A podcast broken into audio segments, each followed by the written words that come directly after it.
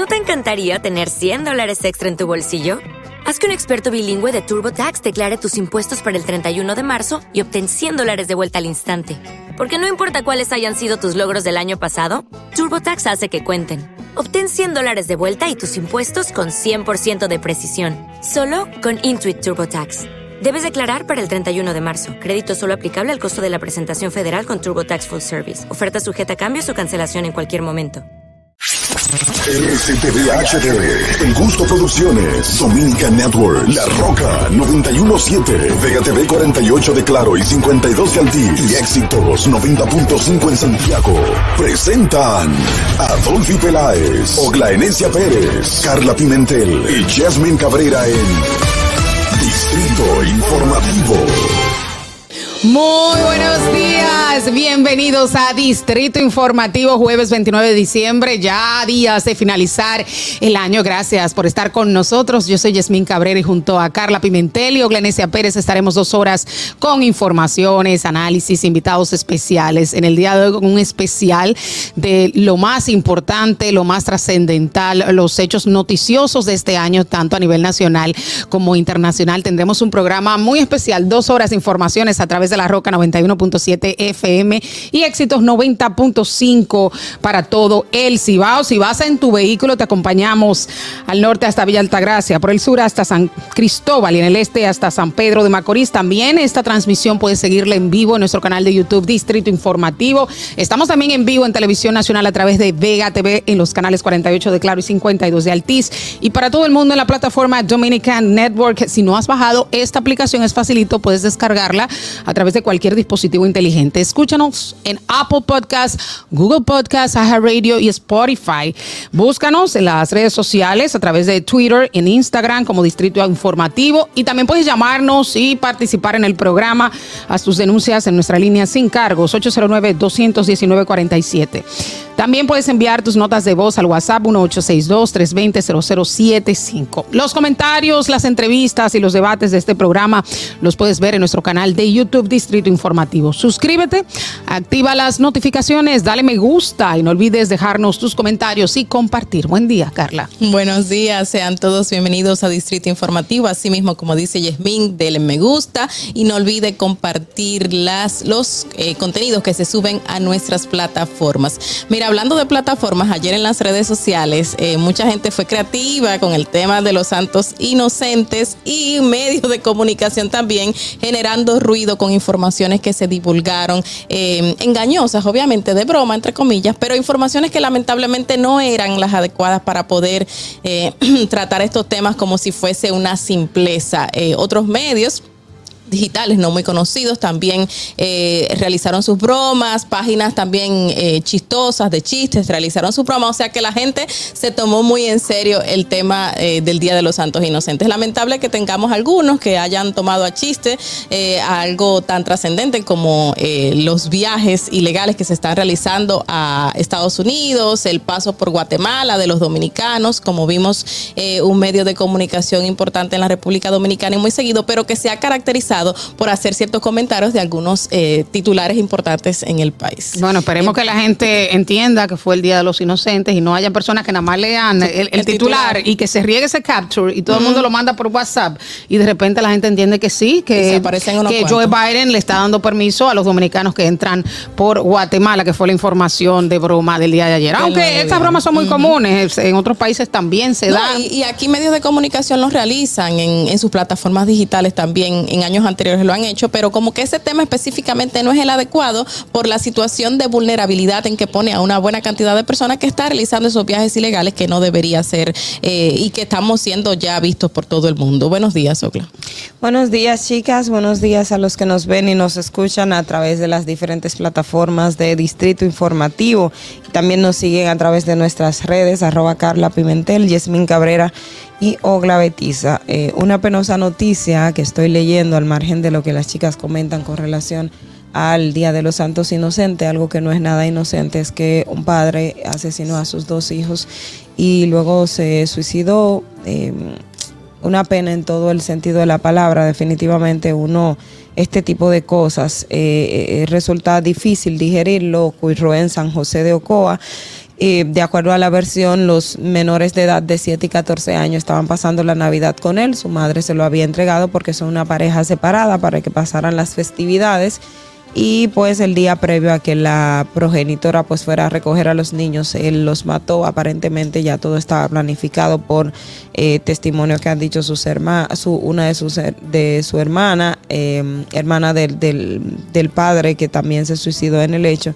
Y de verdad que, que eh, es, es una cosa, caramba, uno no, no, no encuentra definitivamente cómo, cómo plantearlo, cómo hacer referencia a él, porque un padre matará a sus dos hijos y por el mismo... Eh, por el mismo tema de, del, del, machismo, porque se dice que él, la madre de los niños estaba separada de él, se había buscado otra pareja, o sea, definitivamente no, no, no, no quiero expresar lo que tengo dentro porque es mucha impotencia y mucha rabia lo que genera este tipo de cosas. Es increíble como muchos padres utilizan a los hijos como venganza, para vengarse de la madre y termina en esta gran tragedia. Ahí entra el tema de, de las víctimas eh, que quedan alternas en el tema de, de, los feminicidios o de los eh, de la violencia de género que no se contabilizan. Sí, que porque no él no la mató a ella, mató a los Exacto, hijos. A los hijos, entonces ahí entra el tema de que en un momento la hermana decía que ella pensaba que iba a asesinar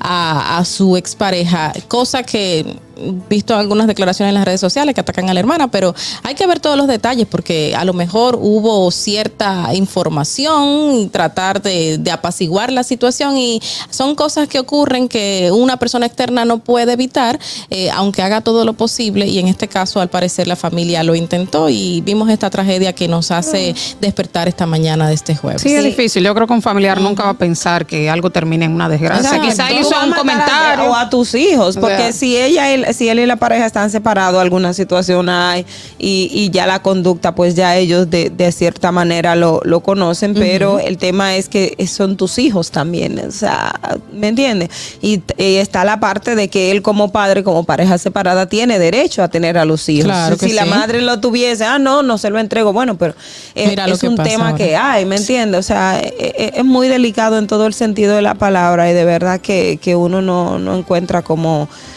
cómo, cómo expresarse con relación a, este, a estos casos. Así es, lamentable. De inmediato vamos a conocer qué pasó un día como hoy. Para que no se te olvide, en el Distrito Informativo, Dominica Networks presenta Un día como hoy. Un día como hoy de 1911 se gradúa en el Instituto Profesional de Santo Domingo Andrea Evangelina Rodríguez Peroso, la primera mujer dominicana y de color que logra el título de licenciada en medicina. Se especializó en París en obstetricia y ginecología. Y un día como hoy de 1948 es dictada la ley 1892 que crea la provincia de Jimaní. El nombre le fue cambiado en 1949 a provincia Nueva Era y luego a la actual de Independencia. Un día como hoy de 1957 el estelar lanzador dominicano Juan Marichal hace su debut en la pelota dominicana con los Leones del Escogido. El enfrentamiento se celebró en el Estadio Trujillo ante las Águilas del Cibao.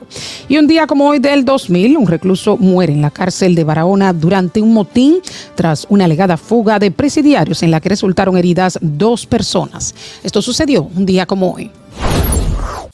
Distrito Informativo. Tax day is coming. Oh, no. But if you sign up for Robinhood Gold's IRA with a 3% match, you can get up to $195 for the 2023 tax year. Oh, yeah. Sign up at Robinhood.com slash boost by tax day to get the biggest contribution match on the market. Subscription fees apply. Investing involves risk. 3% match requires gold for one year from first match. Must keep IRA for five years. Robinhood Financial LLC member SIPC. Bye. Jueves 29 de diciembre, entre las principales informaciones del día de hoy, el presunto delincuente Kelvin Jr. Félix Chele o el temible de Herrera de 24 años, quien era buscado mediante varias órdenes de arresto por asalto a mano armada por ocasionar herida de arma de fuego a un miembro de la Policía Nacional y de ultimar a un hombre de nacionalidad venezolana durante un atraco el pasado 24 de diciembre, cayó abatido al enfrentar a una patrulla adscrita a la Dirección Central de Investigaciones de CRIM en el Distrito Municipal de Pantoja en Santo Domingo Este.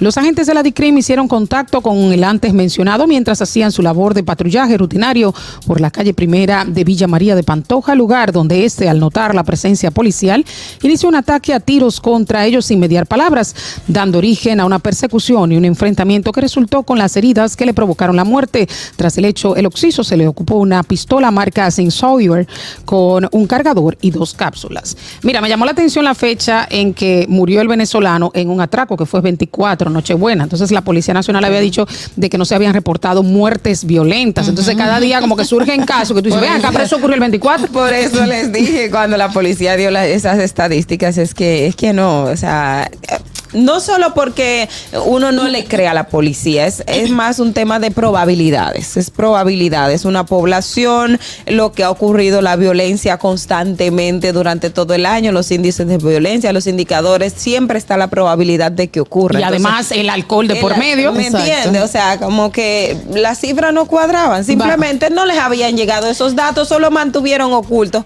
para entonces reportarlo al día Vamos siguiente. a pero fue- el beneficio de la duda. Y yo no es que sea muy defensora Mm. del- de ciertas situaciones y acciones de la Policía Nacional, porque todo el mundo lo sabe. Pero en este caso eh, puede ser que la repentina información dada por la policía de que no hubo, no estaban registrados algunos datos. Bueno, pero no diga eso, estamos investigando. Exacto, porque fue el 25, inmediatamente se termina el 24 y Por el eso, 25 sale por- información diciendo eso. no hubo hechos violentos. O sea, tampoco se le dio, ni ellos se, se dieron puso el en titular y se puso Y en ahí- titular. y ahí está, el ahí la eso. importancia de los medios y las personas de hacer también la verificación de los datos, porque las autoridades te hablan mentiras. Algo o sea, no te dicen la, la verdad. Entonces, siempre hay que tomar este tipo de cosas con pinzas, porque, o sea, es que a, a nadie se le ocurre de que el 24 no ocurrieron hechos Pero fíjate, todo- todos los titulares que tuvimos eh, al otro día fueron, no hubo hechos violentos, se entregaron Hasta el 37 26. delincuentes hasta el Ajá. 26. Porque se fue la entregaron, nota de prensa, o sea, la todas las notas de prensa fueron positivos. Realmente fue la misma policía la que hizo la divulgación de la información y la gente lo que hizo fue que copió y pegó, lamentablemente, sin hacer verificación alguna. Pero que la gente no le toca eso, le toca al Al, periodista. al periodista y al. Que medio. nadie va a estar Exacto. investigando si se murió alguien. si se murió y si hubo datos estadísticos. Y así fue que surgió dicha información. Señores, en otra información, el Partido de la Liberación Dominicana se opuso al proyecto de ley que ha presentado el gobierno para la modificación de la ley orgánica función pública, que de acuerdo a esa formación incluirá en la carrera administrativa a los empleados sin llamar a concurso. Eh, cito, esa iniciativa nos, nos retrotrae 30 años atrás, cuando se permitía incorporar a la carrera administrativa a los servidores públicos sin llevar a cabo los concursos de oposición tal como lo dispone la ley actual y que se pretende modificar en el artículo 115 del mencionado proyecto. El partido opositor consideró lamentablemente que se pretenda retroceder el sistema de la carrera administrativa a la modalidad de incorporación mediante evaluación y que fue tan cuestionada por los organismos internacionales y entidades de financiamiento. Y justamente el primero de diciembre eh, se da la de este año se da la información de cuáles van a ser o posibles modificaciones a la ley y en la página de la presidencia se señala eh, que se eliminará el tope de 55 años para ingresar a la carrera administrativa, se propondrá flexibilizar la figura, ahí el señalamiento del partido de oposición, la figura del concurso para el ingreso a cargos de carrera, eliminarán los concursos internos, ya una persona dentro de alguna institución, para, para ascender y establecer elementos principales también como la regulación del teletrabajo, o sea que se va a poder tener regulación del teletrabajo dentro de los mismos. Se propone el salario 14, que ya se está empleando en muchas instituciones públicas.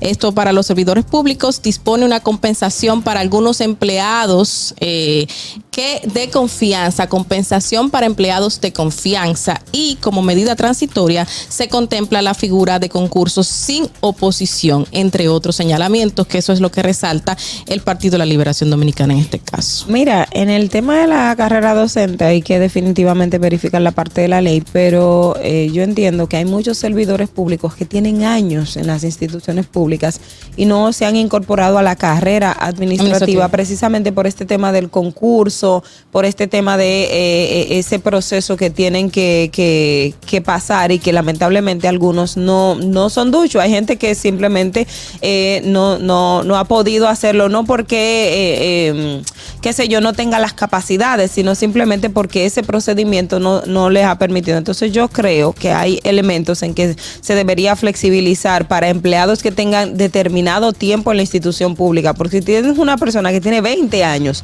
trabajando en una institución pública, ponerlo como un concurso para ser empleado de carrera, incluso hasta como que se salta de, de- de la lógica. Entonces yo creo que tal vez este tipo de cosas sí se pudiese em, revisar, pero es válido esa, esa el- lo que plantea el Chicas, Partido de la tenemos una llamada.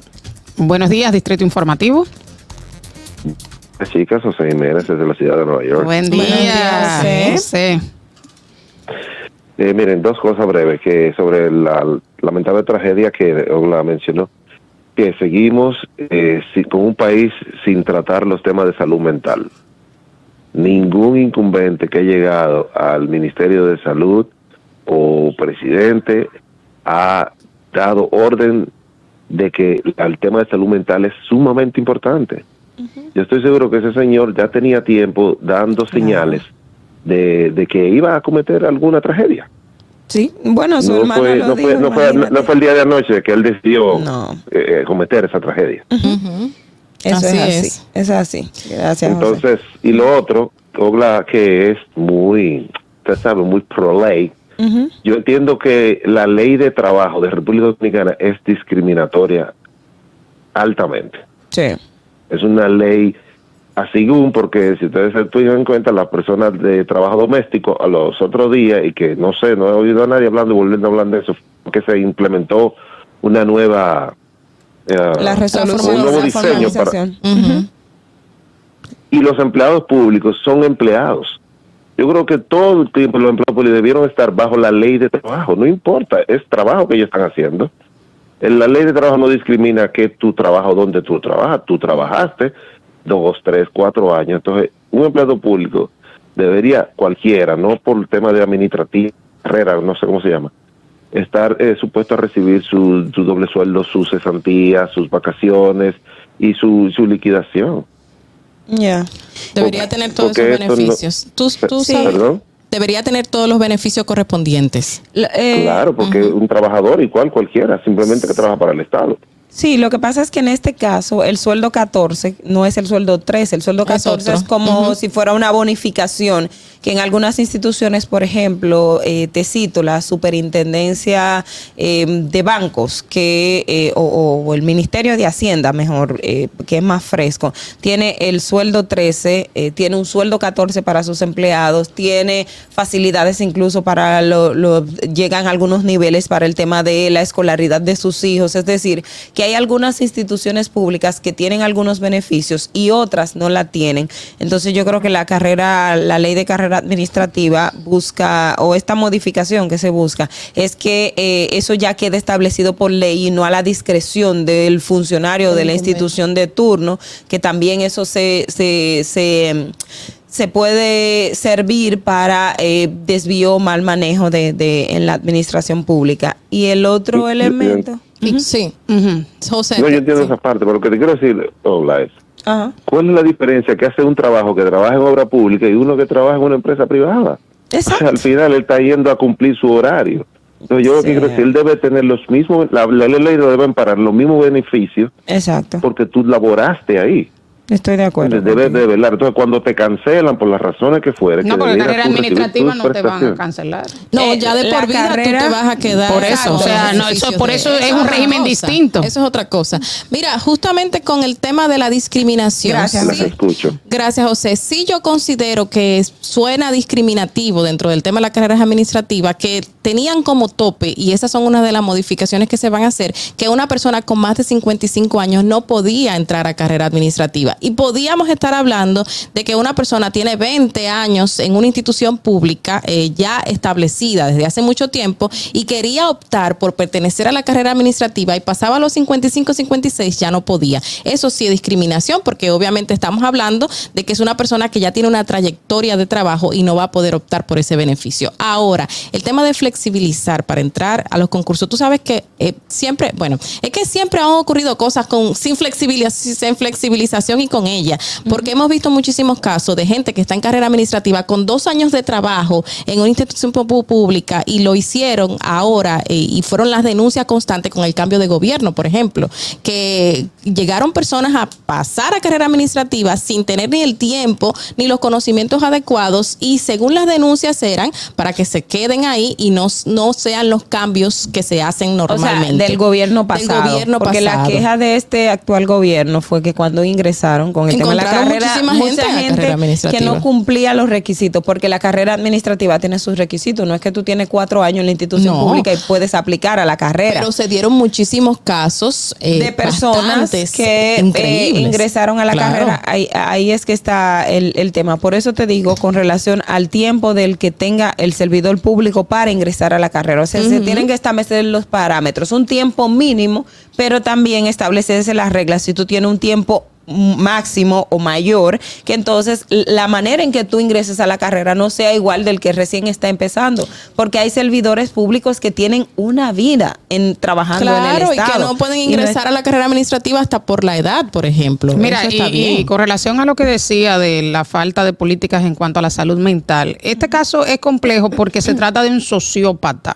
O sea, es una persona que no va a reconocer que tiene un proble- problema y que por motus propios no va a ir a un psicólogo. Y los sociópatas no toman medicamentos. O sea, regularmente no son personas que tienen, o sea, no hay un trastorno psiquiátrico como la esquizofrenia, ansiedad, depresión. O sea, es una persona que no tiene empatía y eso se da en todas las sociedades. O sea, es complicado. Yo entiendo el tema de la salud mental. Quizás tenía traumas de infancia, pero el tema de la sociopatía, eh, o sea, son personas que No, lamentablemente pero- no tienen arreglo. También ahí está el tema de quién tienes alrededor. Por ejemplo, si quien tiene alrededor ese sociópata o los familiares que, que es del sociópata tienen cierto conocimiento de cómo Bueno, abordar ahí Bueno, el ahí sí. abordaje, el sí. abordaje, que estoy, estoy aspirando a mucho. realmente, exacto, porque a la gente no sabe identificar ese tipo de Exacto, cosas. mira cómo su familiar, en este caso, no, no quiero sol- solo centrarme aquí, pero como es ya el más reciente, tenía ya cierta idea de que podía pasar algo. Entonces, el abordaje de yo como familiar a esa persona y cómo hacerlo, que es algo que no tenemos porque si simplemente no tenemos atención normal a una persona que lo requiera, menos vamos a tener conocimiento fuera del área de la salud mental que no somos expertos. Claro. Ese es el problema. Miren, volviendo al Congreso Nacional, que está caldeado está en esta semana por la ley de fideicomiso, más adelante vamos a hablar de ello, y la ley de régimen electoral. Y bueno, y ahora, debido a la falta de apoyo a los de los legisladores opositores, no prosperó en la Cámara de Diputados la aprobación en primera lectura de un proyecto de ley que autorizaría al Poder Ejecutivo a través del Ministerio de Hacienda la emisión de deuda pública por hasta un monto máximo de 363 mil 257.8 millones de pesos o su equivalente en moneda extranjera que sustentaría el presupuesto general del Estado para el 2023. La pieza apro- aprobada por el Senado el pasado 13 de diciembre y que procede del Poder Ejecutivo quedó sobre la mesa para su futuro conocimiento y sanción. Y los partidos opositores criticaban el endeudamiento, de que se financiara el presupuesto con endeudamiento y una de las críticas que hace el partido de gobierno, que eso se está haciendo desde hace mucho, entonces es como una hipocresía eh, querer decir como que ahora no se puede hacer y en otros tiempos sí. Es un tema esto de, del endeudamiento. De hecho, en nuestro país el nivel de endeudamiento, si bien de acuerdo al Banco eh, Mundial y al, y al BDI, eh, al- no, no el BDI, siempre yo los confundo, eh, pero mejor nos digo las, las, las siglas porque el- lo, lo confundo. El Banco BIC y el BDI normalmente, eh, ellos han dicho que República Dominicana tiene una buena calificación todavía, o sea que nuestros niveles igual para el endeudamiento son positivos. Entonces, ahí siempre está la disyuntiva en que nuestra economía, que tanto endeudado estamos, que tanto podemos tomar, qué es lo que se está haciendo y la cantidad. Y Yasmin siempre dice, no es tema de tomar, es para qué tú tomas. Y los partidos opositores lo que dicen, bueno, tú no puedes ver eh, ningún logro de este gobierno, que es lo que le critican, como que no hay obras grandes de infraestructura. Pero yo creo que también no todo es infraestructura. No. O sea, hay temas sociales que no se ven. O sea, hay inversiones que no se ven, que son importantes. El tema que nosotros estamos reclamando ahora mismo, la salud mental, es algo que no se ve, que no hemos visto a gran escala, pero se está tratando de fortalecer el sistema, algo que no se va a hacer de manera inmediata, pero son inversiones que se pueden estar haciendo de a poquito. Tú sabes que hablando de endeudamiento, nosotros hemos siempre sido eh, señalados porque más del 50% del Producto Interno Bruto anual se nos va en pago de deudas, pero es algo como que se ha mantenido el país, lamentablemente, para poder subsistir, y pero eso no es algo que viene de ayer ni de hace dos años, es algo que viene de hace mucho tiempo. No se justifica, pero nos califican de que podemos seguir pagando, y aunque los hijos de nuestros hijos, de los hijos de los hijos vayan a seguir pagando, pues lamentablemente es algo con lo que tenemos que vivir. Yo creo que es peligroso, pero también hay Es que ver la capacidad de pago del país. Y por eso las calificadoras de riesgo también dan puntuaciones. Y por eso, y tras esas puntuaciones positivas, nosotros tenemos facilidades y menores intereses. O sea, a medida de que suban, eh, ahora las calificadores eh, que, que nos dieron buena calificación, entonces los préstamos eh, se hacen más fáciles para el país. Exacto. Ahí está el, punto de la calificación de riesgo y que era lo que ellos decían. Bueno, no es el monto, es porque ninguno de, de- bueno, en este caso de la emisión de bonos no son necesariamente préstamos de manera directa, pero si nos tomamos de, de la parte del, de los préstamos, algo que decía uno de estos bancos es que lo- eh, nosotros medimos riesgo, o sea, nosotros no le prestamos a un país sabiendo que al final no nos va a terminar pagando, entonces también ese tipo de cosas se toma en consideración.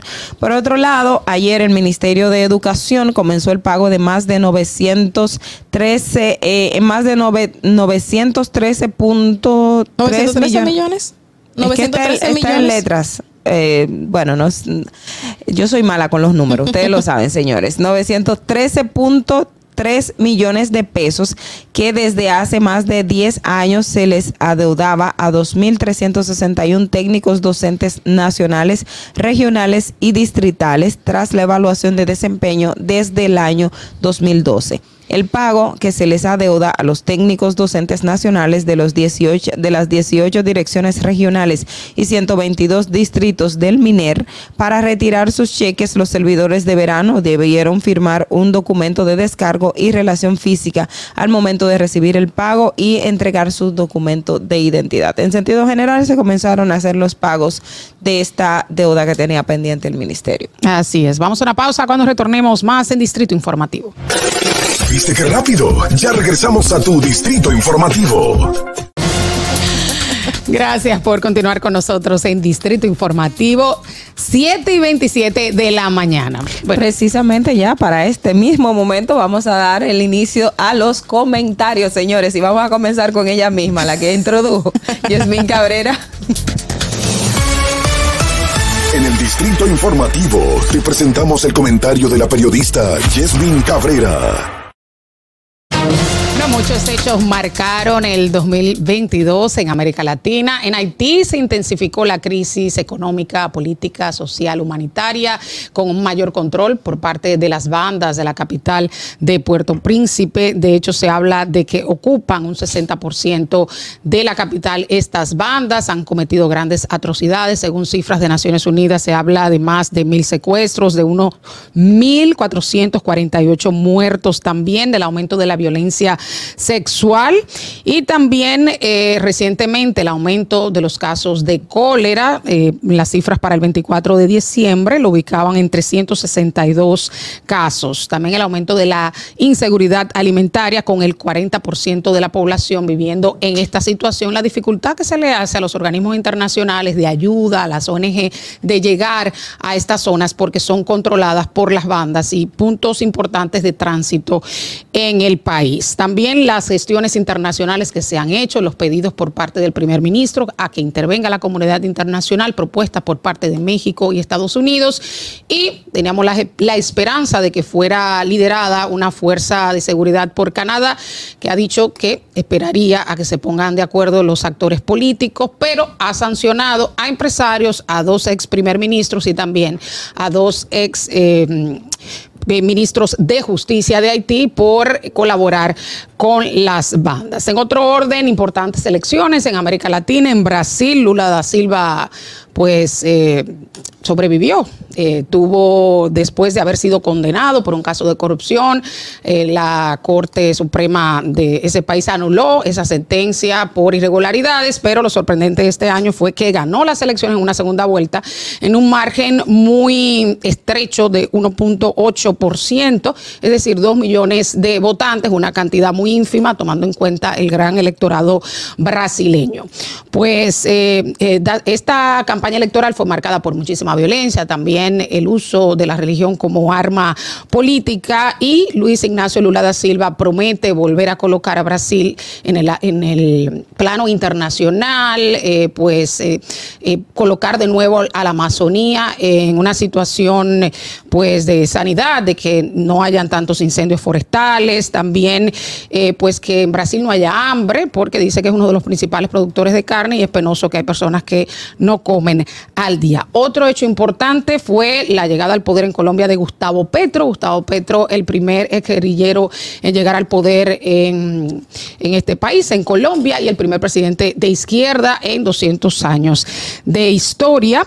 Pues Gustavo Petro viene con una agenda progresista, con la eh, intención la promesa de acabar con la desigualdad, de prometer crecimiento económico e inclusión. Es la tercera vez que pues se colocaba, o sea, que aspiraba a la presidencia de ese país. Anteriormente había sido alcalde y había sido senador y tiene una agenda muy completa en la cual uno de los principales puntos es lograr la paz total con eh, la que queda, la guerrilla que queda, que es el Ejército de la Liberación Nacional. También vimos eh, que subió al poder Gabriel Boric, aunque las elecciones fueron en diciembre del 2021, pues eh, en este año fue que asumió el poder, el presidente más joven en la historia de Chile. Eh, Gabriel Boric tuvo un duro revés con la propuesta constitucional que él apoyaba, a pesar del apoyo que tenía el cambio de la, la modificación de la constitución de este país, que, que venía desde la época de Pinochet, que tenía el 79% de los votos favorables para que se modificara, pues fue rechazada y solamente un 38% lo apoyó.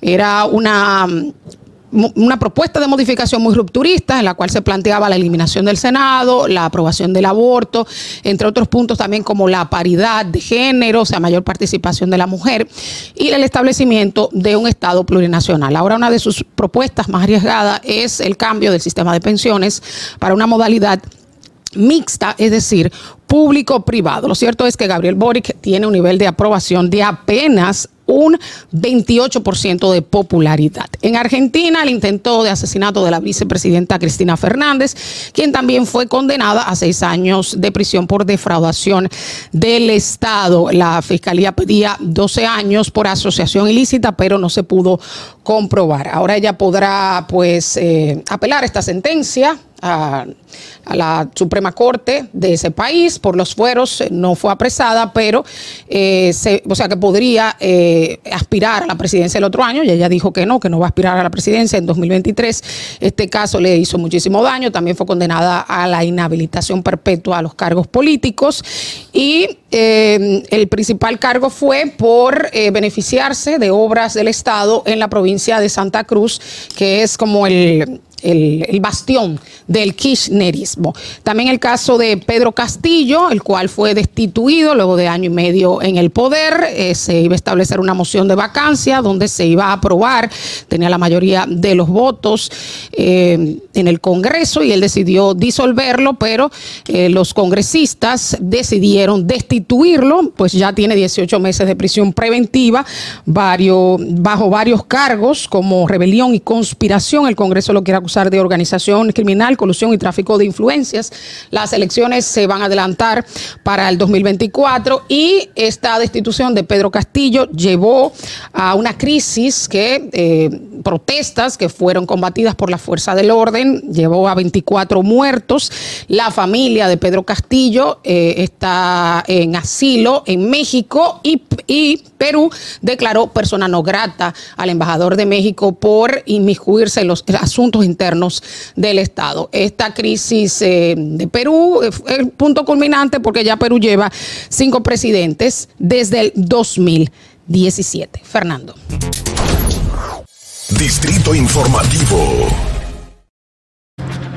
Sin lugar a dudas que para mí en el plano político, Perú y Brasil son como lo- los dos topes para este año 2022. Eh, si bien Colombia, o sea, eh, fue una elección eh, también importante, pero por las, los dos escenarios en que se vivió. En el caso de Perú, por esta gran crisis política que tienen desde el año 2017 y que eh, cada vez se ahonda más, o sea, que la situación se complica incluso con este Pedro Castillo que intentó, eh, de hecho, hacer, digamos, un, golpe de Estado, pero hay quienes entienden que no, que él nunca, al final, nunca tuvo poder tampoco porque no se le permitió gobernar y hemos visto pronunciamientos de eh, presidentes que son de la corriente de izquierda que aunque repudian ese hecho que él eh, intentó hacer, reconocen que tampoco se le dio esa ese permiso de gobernar desde que ingresó al poder. Y en el caso pues de, Brasil, que fue bien reñida y además en esta semana, si mal no recuerdo, se detuvo a una persona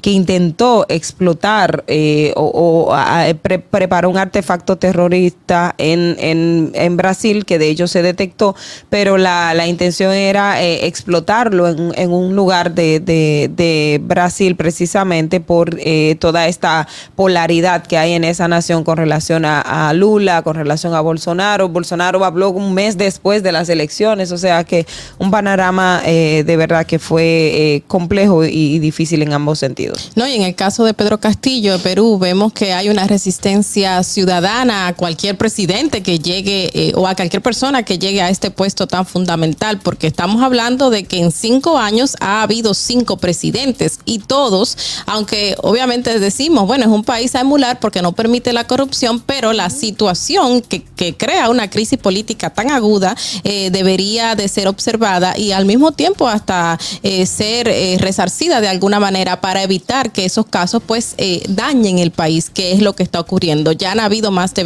veintitantos muertos, eh, vemos la resistencia hacia su vicepresidenta, o sea, un montón de situaciones eh, que han surgido a raíz de estas discordancias que existen entre los mismos grupos sociales que lamentablemente lo que hacen es que afecta al país. En el caso de Lula, pues obviamente vemos un... ah, decían de que era una elección entre el malo y el menos malo, pero lamentablemente también está el hecho de que tenemos marcadas eh, diferencias y grupos sociales eh, civiles que quieren a uno y quieren a otro. Bolsonaro tenía una marcada, eh, un marcado favor hacia ciertos grupos eh, de personas adineradas, exacto, y personas con riquezas. Vemos que Lula siempre se estaba eh, pro- eh, resaltando el tema de los pobres, los más pobres, el tema de los vulnerables, las minorías, los negros, eh, que tenía cada quien su grupo marcado muy diferente y que por esto se vio tan reñida, obviamente, las elecciones en ese país. Y así estamos viendo a Latinoamérica que a pesar de que la COVID-19 trajo consigo una crisis eh, de salud, pues los países no se quedaron con esas eh, manos cruzadas. Hicieron esos cambios de gobierno tan fundamentales que han marcado estos últimos dos años. Ahora pasamos al comentario de la periodista Oglenesia Pérez. En el Distrito Informativo te presentamos el comentario de la periodista Ogla Enesia Pérez.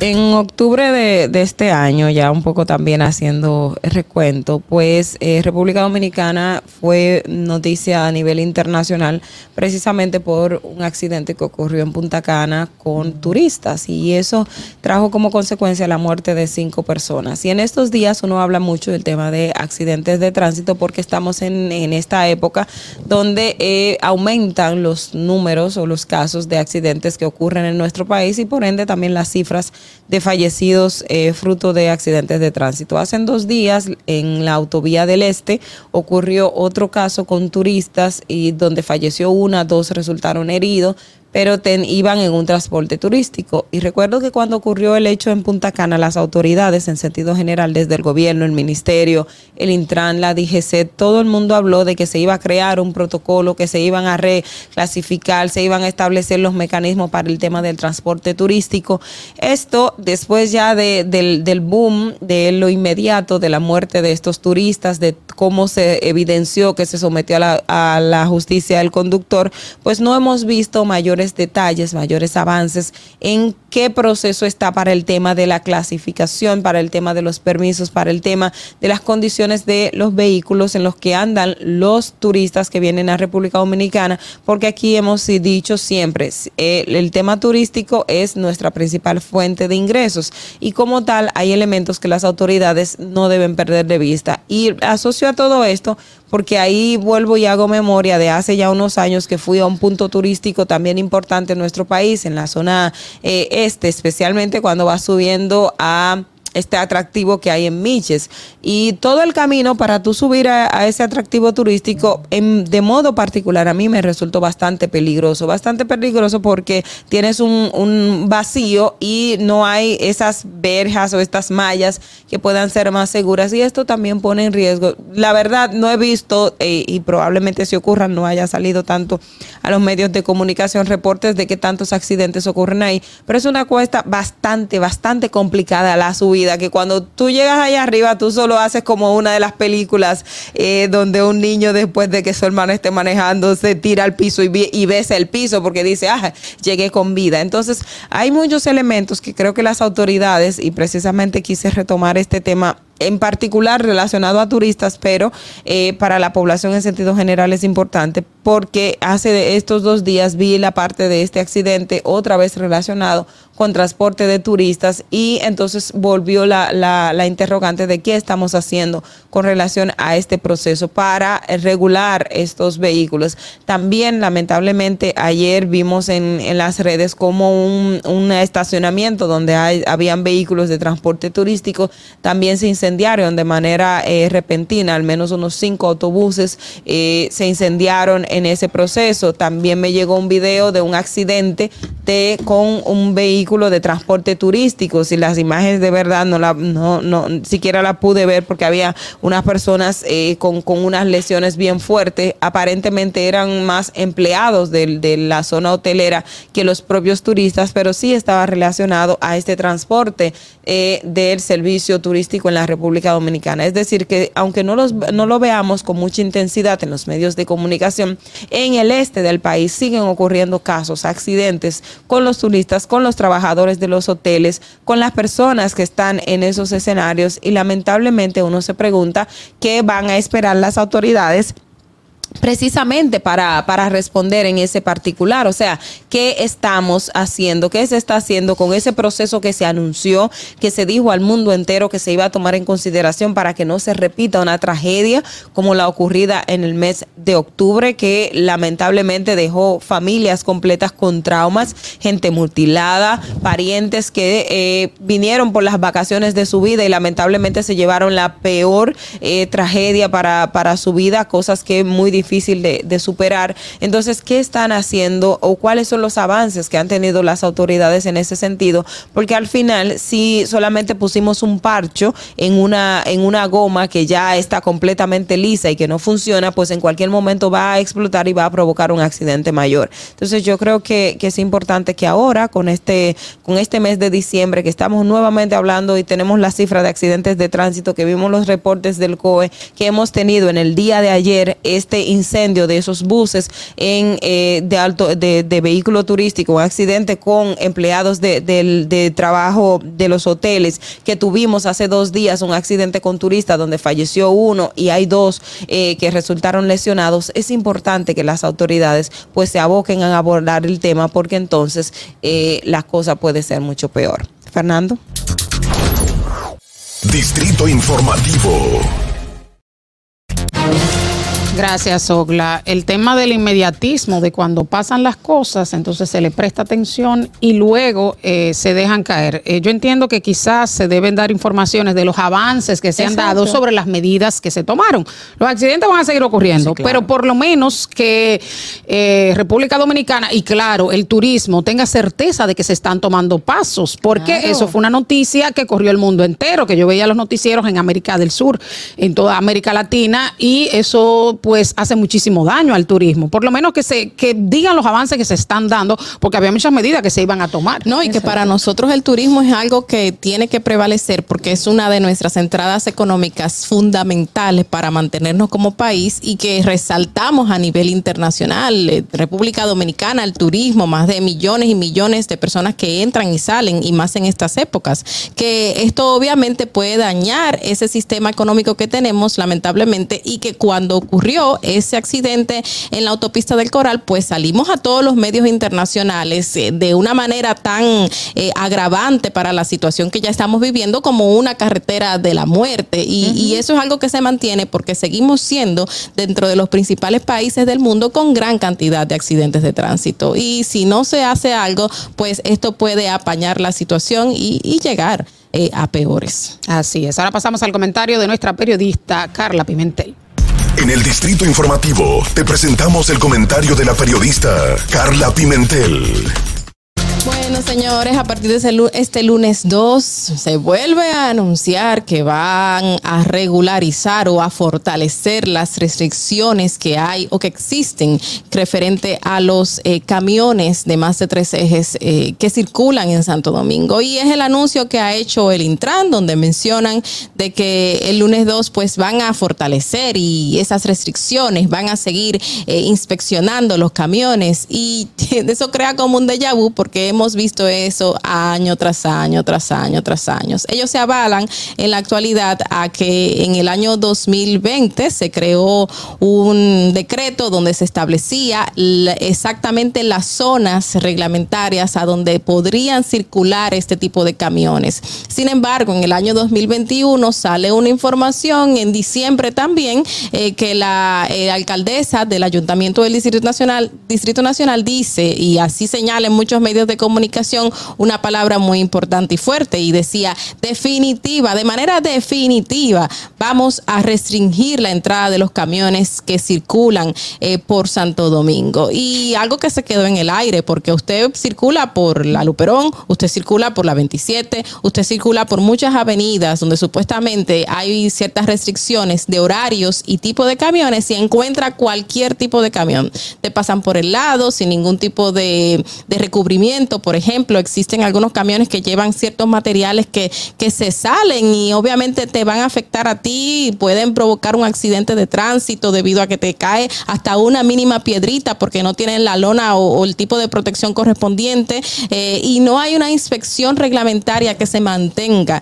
Y, y ese es el punto, mantener porque sí eh, existen las restricciones, sí existen los permisos, pero ¿quién está inspeccionando de que esos permisos los tengan esos camiones específicos? También los vemos de mayores de tres ejes en medio de la ciudad de Santo Domingo. O sea, eh, entonces no, nos crea suspicacia y nos decimos, de verdad, a partir del lunes 2 esto se va a controlar. De verdad, los agentes que están en las calles van a detener estos camiones, van a revisar si tienen los permisos correspondientes, eh, cómo vamos a llegar a, resolver esta situación que obviamente hace daño a todo el transporte de, de- de- de este país y también a los dominicanos que circulan en las calles. Y vemos una serie de incidentes, violencias en las calles, eh, agresiones también de estos mismos camioneros contra los eh, vehículos más pequeños que se creen más grandes que tú, porque son más grandes que tú en tamaño, pero que se creen superiores y obviamente eso puede crear algún tipo de conflicto entre los mismos. ¿Cómo vamos realmente a solucionar esto si ya tenemos años creando y creando y creando eh, nuevos decretos, eh, proyectos, ya sea de Intran, ya sea ayuntamiento, y no van a ningún lugar? Entonces, eh, nosotros nos quedamos pensando, ¿será verdad que va a ser así? Justamente el director del Intran, el señor Hugo Veras, llamó a las empresas transportistas y a las compañías que prestan estos servicios de carga a registrarse. Y muchos se registran, pero no hay una inspección que ni siquiera eh, de, volver a, a renovar los mismos permisos o a correr por las zonas que están establecidas. Por ejemplo, Está delimitada la zona restringida. Se dice que al norte por las avenidas de los Reyes Católicos y República de Colombia, al oeste por la avenida de Gregorio Luperón y el este del río Sama, pero hay horarios para eso. Está el tema que de 6 de la mañana a 8 de la noche estas personas no pueden circular por ahí, pero tú te la encuentras a las 5 de la tarde, a las 4 y a mediodía circulando un camión de más de tres ejes, que es un camión enorme, grandísimo, en esas zonas donde está una gran población dominicana saliendo de sus trabajos de manera normal y sin embargo se encuentra esta locura en la vía pública. Podemos confiar en que realmente después de tantos anuncios, después de tantos bombos, regularmente en diciembre, donde ocurren mayores accidentes de tránsito, pues lo vamos a tener esas restricciones. No sabemos. No sabemos si lo podemos confiar porque es que no hemos visto los reales resultados. Eh, duran dos días, duran tres días. Es verdad que este fin de semana no van a circular porque hay restricciones a partir de mañana, pero a partir del lunes de verdad vamos a tener todo un mes de enero que tenga esas, esas salvedades, que no vayamos a encontrar este tipo de camiones, que no vayamos a encontrar este tipo de situaciones. No lo sé pero mm, la desconfianza existe porque es que es algo que no se cumple y que, y que nos crea a nosotros entonces la duda de que si realmente las autoridades van a mantener esos procesos. Eh, gracias a Dios que no hemos visto grandes accidentes con estos camiones, eh, no se han registrado. Eh, grandes situaciones, pero eh, esas mínimas que se van acumulando de a poco dentro del mismo, pues pueden causar peores situaciones y las calles dominicanas ya son señaladas como las peores y, y, las más sangrientas por los accidentes que ocurren. Entonces lo que queremos evitar es que cualquier cosa intensifique esa mala imagen que tenemos y esas decisiones son fundamentales y que existan ya y que no se cumplan, entonces nos deja pensando de que cuál va a ser la mano dura que se va a poner para que realmente vayamos a funcionar. Fernando, vamos contigo. Distrito Informativo.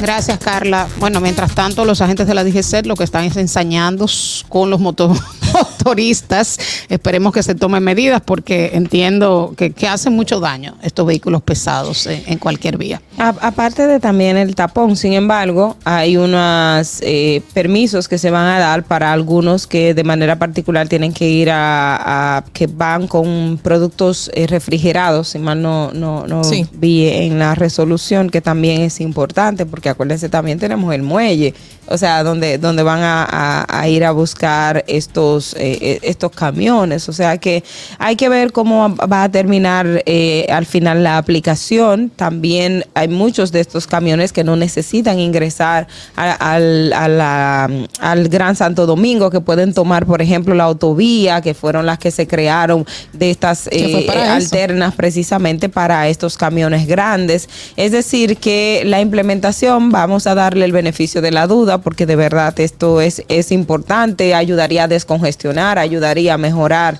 la circulación en, en la ciudad. Eh, entonces vamos, vamos a darle este voto de confianza que de manera piloto por lo menos se pueda llegar a implementar después de tantos intentos. Bueno, vamos a una pausa cuando retornemos más en Distrito Informativo, también el tránsito en el Gran Santo Domingo. Para que llegues a tiempo y no te compliques con el clima, te traemos en el Distrito Informativo el tráfico y el tiempo. Y así se encuentra el tráfico y el tiempo a esta hora de la mañana en Santo Domingo. Se registra gran entaponamiento en el elevado Avenida Máximo Gómez, Avenida Máximo Gómez en Cristo Rey, Avenida Hermanas Mirabal en la Avenida San Martín en Villa Juana, Avenida México en Gascue y en zonas aledañas, Avenida 27 de Febrero. Tráfico en alto total en la Avenida 25 de Febrero en Villa Duarte, en el puente flotante donde se registra un un vehículo detenido. Autopista Rafael Tomás Fernández Domínguez. En la Avenida Monumental, Avenida Padre Castellanos en Sánchez Payat. Prolongación Avenida 27 de Febrero en Zona Industrial de Herrera. Desde la Avenida George Washington hasta la avenida Francisco Alberto Camaño Deñó y tráfico pesado en la avenida Simón Bolívar en zona universitaria. En el estado del tiempo en el Gran Santo Domingo, cielo mayormente soleado en estos momentos con una temperatura de 20 grados. Hasta aquí el estado del tráfico y el tiempo. Soy Nicole Tamares. Sigan disfrutando de Distrito Informativo. ¿Viste qué rápido? Ya regresamos a tu distrito informativo por seguir con nosotros en Distrito Informativo y también a ustedes que están en Santiago, los que nos vieron a través de Éxitos 90.5, los que nos escucharon, porque sé que nos están viendo a través de YouTube. Gracias por la sintonía. Recordarles que pueden seguir viendo y escuchando esta transmisión a través de nuestra plataforma Distrito eh, Informativo en YouTube y también en las redes sociales. Muchísimas gracias y nos vemos mañana. Éxitos 90.5. Y ahora, señor eh, en estos días, como siempre, está el tema de la vuelta a los Estados Unidos por México, por Guatemala, que, el título 42 y no sé qué. Hay tantas cosas de migración que por eso nosotros tenemos el espacio reservado los jueves para conversar con Elizabeth Sánchez, nuestra experta en migración e impuestos que está allá desde el tremendo frío en los Estados Unidos, en Nueva York. Buenos días, Elizabeth. Buenos días, no, hoy está bueno, está en 42. ¡Ay, Dios mío, estamos viendo Elizabeth! Señores, ay, Elizabeth, la por emoción. fin, por fin te vemos. Tú diciéndonos hace un año que sí, que sí, que sí, que sí. De repente decías, hoy voy a aparecer y no aparecías nada. Qué gran sorpresa. Estamos felices de verte ya por fin. Bienvenida. Muchas gracias. Es que no, no es mi estilo. Mi Ah. estilo es trabajar nada más. El estilo de salir en Zoom es solamente cuando estamos haciendo entrenamientos de impuestos, que eso es mi trabajo realmente. Ay, pero qué buen regalo de Santa Claus para esta Navidad, Elizabeth. bueno, cuéntanos ahora. eh, eh, las cosas estaban complicaditas en los Estados Unidos en, estos días, precisamente, eh, con todo lo que lo, lo que estamos abordando. Y quería preguntar, tenemos la, el tema de hoy de la eliminación de la ley de carga pública. ¿Qué significa esto ahora para la justificación de estatus en Estados Unidos? La carga pública es una ley que ha estado por más de 100 años diseñada por el Departamento de Seguridad Nacional, que es que regula inmigración. La ley de carga pública en el 2018, que fue que la quiso implementar, perdón, el presidente Trump, era que si usted había tomado algún tipo de ayuda, como eh, estampilla de alimentos o algún tipo de, um, que no sea médico, pero por emergencia, usted a la hora de hacer sus papeles aquí o fuera de aquí, te exigían que demostrara que no ibas a hacer carga pública. Incluso cuando estaba el gobierno de Trump, hubo personas que tuvieron entrevistas fuera de aquí que tenían que firmar que la familia había comprado un seguro internacional por un año en lo que ellos estaban aquí para demostrar que no iban a hacer carga. Eso fue eliminado a partir del 23 de diciembre, pero cuando usted va a hacer ajuste de estatus dentro de los Estados Unidos, hay una pregunta en el formulario 485 que dice, ¿usted está sujeto hacer carga pública en el futuro? Usted tiene que tener mucho cuidado de responder. Si usted responde que no, es porque usted sabe que no va en el futuro a tomar un solo peso de la carga pública, o sea, algún, algún problema que usted haya tenido. Si usted piensa que sí, que en algún momento puede ser objeto porque tiene niños, de buscar algún tipo de ayuda, va a tener que contestar muchísimas preguntas. ¿Hasta qué grado usted llegó? Y eso, o sea, es peligroso decir lo que no es. Por ejemplo, yo pudiera poner, no, no voy a hacer una carga pública y en un futuro pues se cambia la situación porque nadie puede predecir la situación económica de un futuro. ¿Y qué es ayuda? O sea, eh, porque hay grados de ayuda. Exacto, la- los- las estampillas de alimentos no se considera ayuda, se considera ayuda al efectivo. Si aquí lo que le dicen welfare te daría efectivo en un determinado tiempo de su vida, eso sería carga pública. ¿Qué significa la carga pública? Si tú no tienes un nivel de estudio, si piensas que por tu poca preparación no vas a conseguir un buen trabajo y vas a tener que trabajar, ganar poco, pero a tomar algún tipo de ayuda, siempre y cuando no sean cupones de alimento o seguro de salud, porque el seguro de salud va junto con tus ingresos. Tienen que saber muy bien, si tú contestas que no, es porque sabes que no, pero ¿cómo alguien puede predecir lo que va a pasar en el futuro?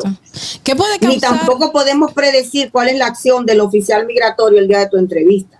Aquí hay fin- cosas que no están claras. Esta gente que andan aplaudiendo que se, se terminó la carga pública, que qué bueno, para mí esto no es tan bonito y transparente como lo quieren pintar. Y si eso ocurre, Elizabeth, o sea, si realmente yo en ese momento en que puse que no, no consideraba que eso iba a ocurrir, pero pasa muchísimo tiempo después, ¿cuáles son las consecuencias? ¿Son muy severas? ¿Qué pasa? No, si te pasa después de los cinco años no te puede afectar, Mm, porque ya tú eres residente por cinco años. Y si es por un proceso, como vuelvo y te digo, eh, estampillas de alimentos, ayuda de salud, que eso va junto con tus ingresos, a ti te dan estampillas de alimentos dependiendo también los ingresos que tú tengas, si son muchos, si son pocos.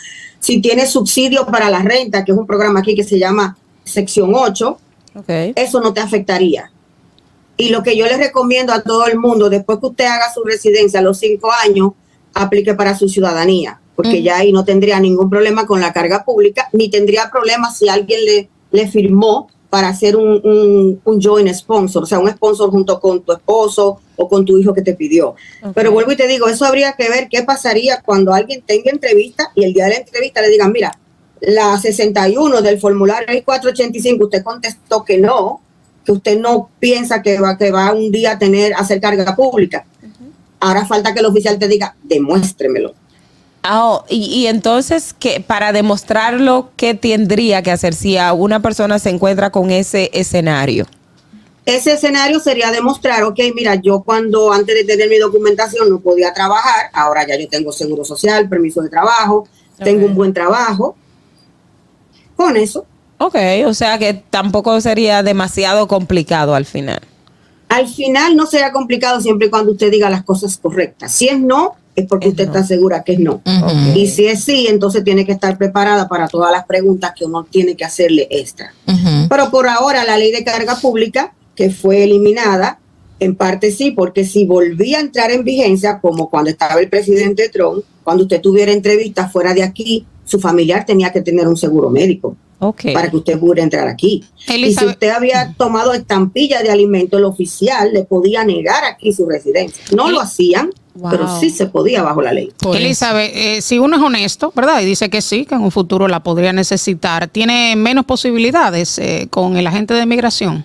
Porque me imagino No que, lo creo, no lo que creo, hay temor, que tú dices, bueno, si yo digo que, que voy a hacer una carga, debe haber temor. Yo mejor digo que no soy una carga. Eso es correcto. Ahí es que yo digo que entra la parte de que tú tienes que saber bien el sí y el no, El no. Ok. para que no te afecte. Pero en parte es una buena eliminación, porque había personas que aquí en un pasado tuvieron que ah, tener estampilla de alimento y se consideraban que era una carga pública. Y la estampilla de alimento no son carga pública. Claro que no. Es una ayuda que usted necesitó para darle de comer a sus hijos. Y ahora, o sea, ¿esa se va a cambiar por otra cosa o ya la eliminación es definitiva o, o va a haber algo más que va a traer? No, la eliminación por ahora es definitiva porque fue el presidente Biden que la eliminó vía Congreso. Por ahora se va a quedar igual, como está. Ok. O, o sea, que es algo positivo. Eh, Correcto. bueno, cambiando de tema, Elizabeth, porque definitivamente eh, ahora el, el tema del título 42 se volvió a, a extender y muchas, eh, o- como siempre, opiniones a favor y en contra de este tema. Eh, tú que trabajas particularmente el tema migratorio en los Estados Unidos, ¿cómo ves esta disposición que ahora se ha tomado? La disposición que el título 42 siga, para mí, en lo, en lo personal, es lo mismo. Siguen entrando, a nadie se está devolviendo por, por razones de salud. Ayer entraron muchísimas personas de todos los países del mundo, principalmente de América Latina y principalmente del- de, de República Dominicana. O sea, no El se está título 42 aplicando, no se está aplicando porque no se devuelven de una vez. O sea, eh, No, entran a un eh, centro, después... dice la ley, dice la ley que si tú te entregas voluntariamente, yo no te puedo devolver. Yo tengo que dejarte entrar y después un juez es que te va a decir si te quedas o no. Por eso que la gente está entrando. Pero como eso, cosa grande. pero eso de que el juez te va a decir sí o no va a llevar muchísimo tiempo, o sea, que se prolongue en el tiempo y la persona se queda allá por un tiempo indefinido. ¿o Por no? eso es que se están yendo, porque dicen, bueno, en Claro, ese tiempo... entonces ellos, la gente le dice que le están vendiendo el Ajá. sueño al revés. ¿Qué le le dicen, dicen? vengan, que dentro de dos años usted va a ver al juez, pero en dos años tú trabajas, en dos años tú vas a hacer dinero, en dos años te casas, en dos años aquello. Y la gente prefiere venir aquí, quedarse hasta el 2025, porque ellos piensan que al tener una cita para ver a un juez en el 25, tú estás protegido. ¿Y qué ocurre Estás protegido en cierto sentido. Pero si haces algo fuera de la ley y a ti te detienen y ven que tú tienes un proceso de deportación y ya hiciste algo fuera de ley, ¿qué tú crees que te va a pasar? Ahora, la gente asume que no va a hacer nada fuera de la ley. El tema es, ¿te va a perdonar el juez o no te va a perdonar? exacto. ¿Qué tipo de trabajo tú puedes hacer en esos dos años? O sea, las condiciones Mira, para vivir en. Estados Unidos. Ahora mismo los jueces están llenos. Es muy difícil que un juez de deportación que tendría que ver aproximadamente, hay no sé cuántos millones han entrado ya, un juez de deportación que tendría que ver aproximadamente 200 personas diarias, que no le va a alcanzar el tiempo, puede perdonar a tres cuando tú le presentes tu historia, cuando tú le presentes tus condiciones, cuando tú le presentes que de verdad tú calificas para un asilo. Pero para a un asilo lo determina un oficial migratorio. Si un oficial migratorio determina que tienes miedo creíble, te otorga el asilo. Si no lo cree, entonces te pasa a ver al juez. Aquí hay personas que están en trámites de asilo y que para ver un oficial migratorio te está tomando un poquito también para el asilo. Pero un, ju- un juez de deportación no va a perdonar 200 personas diarias. No.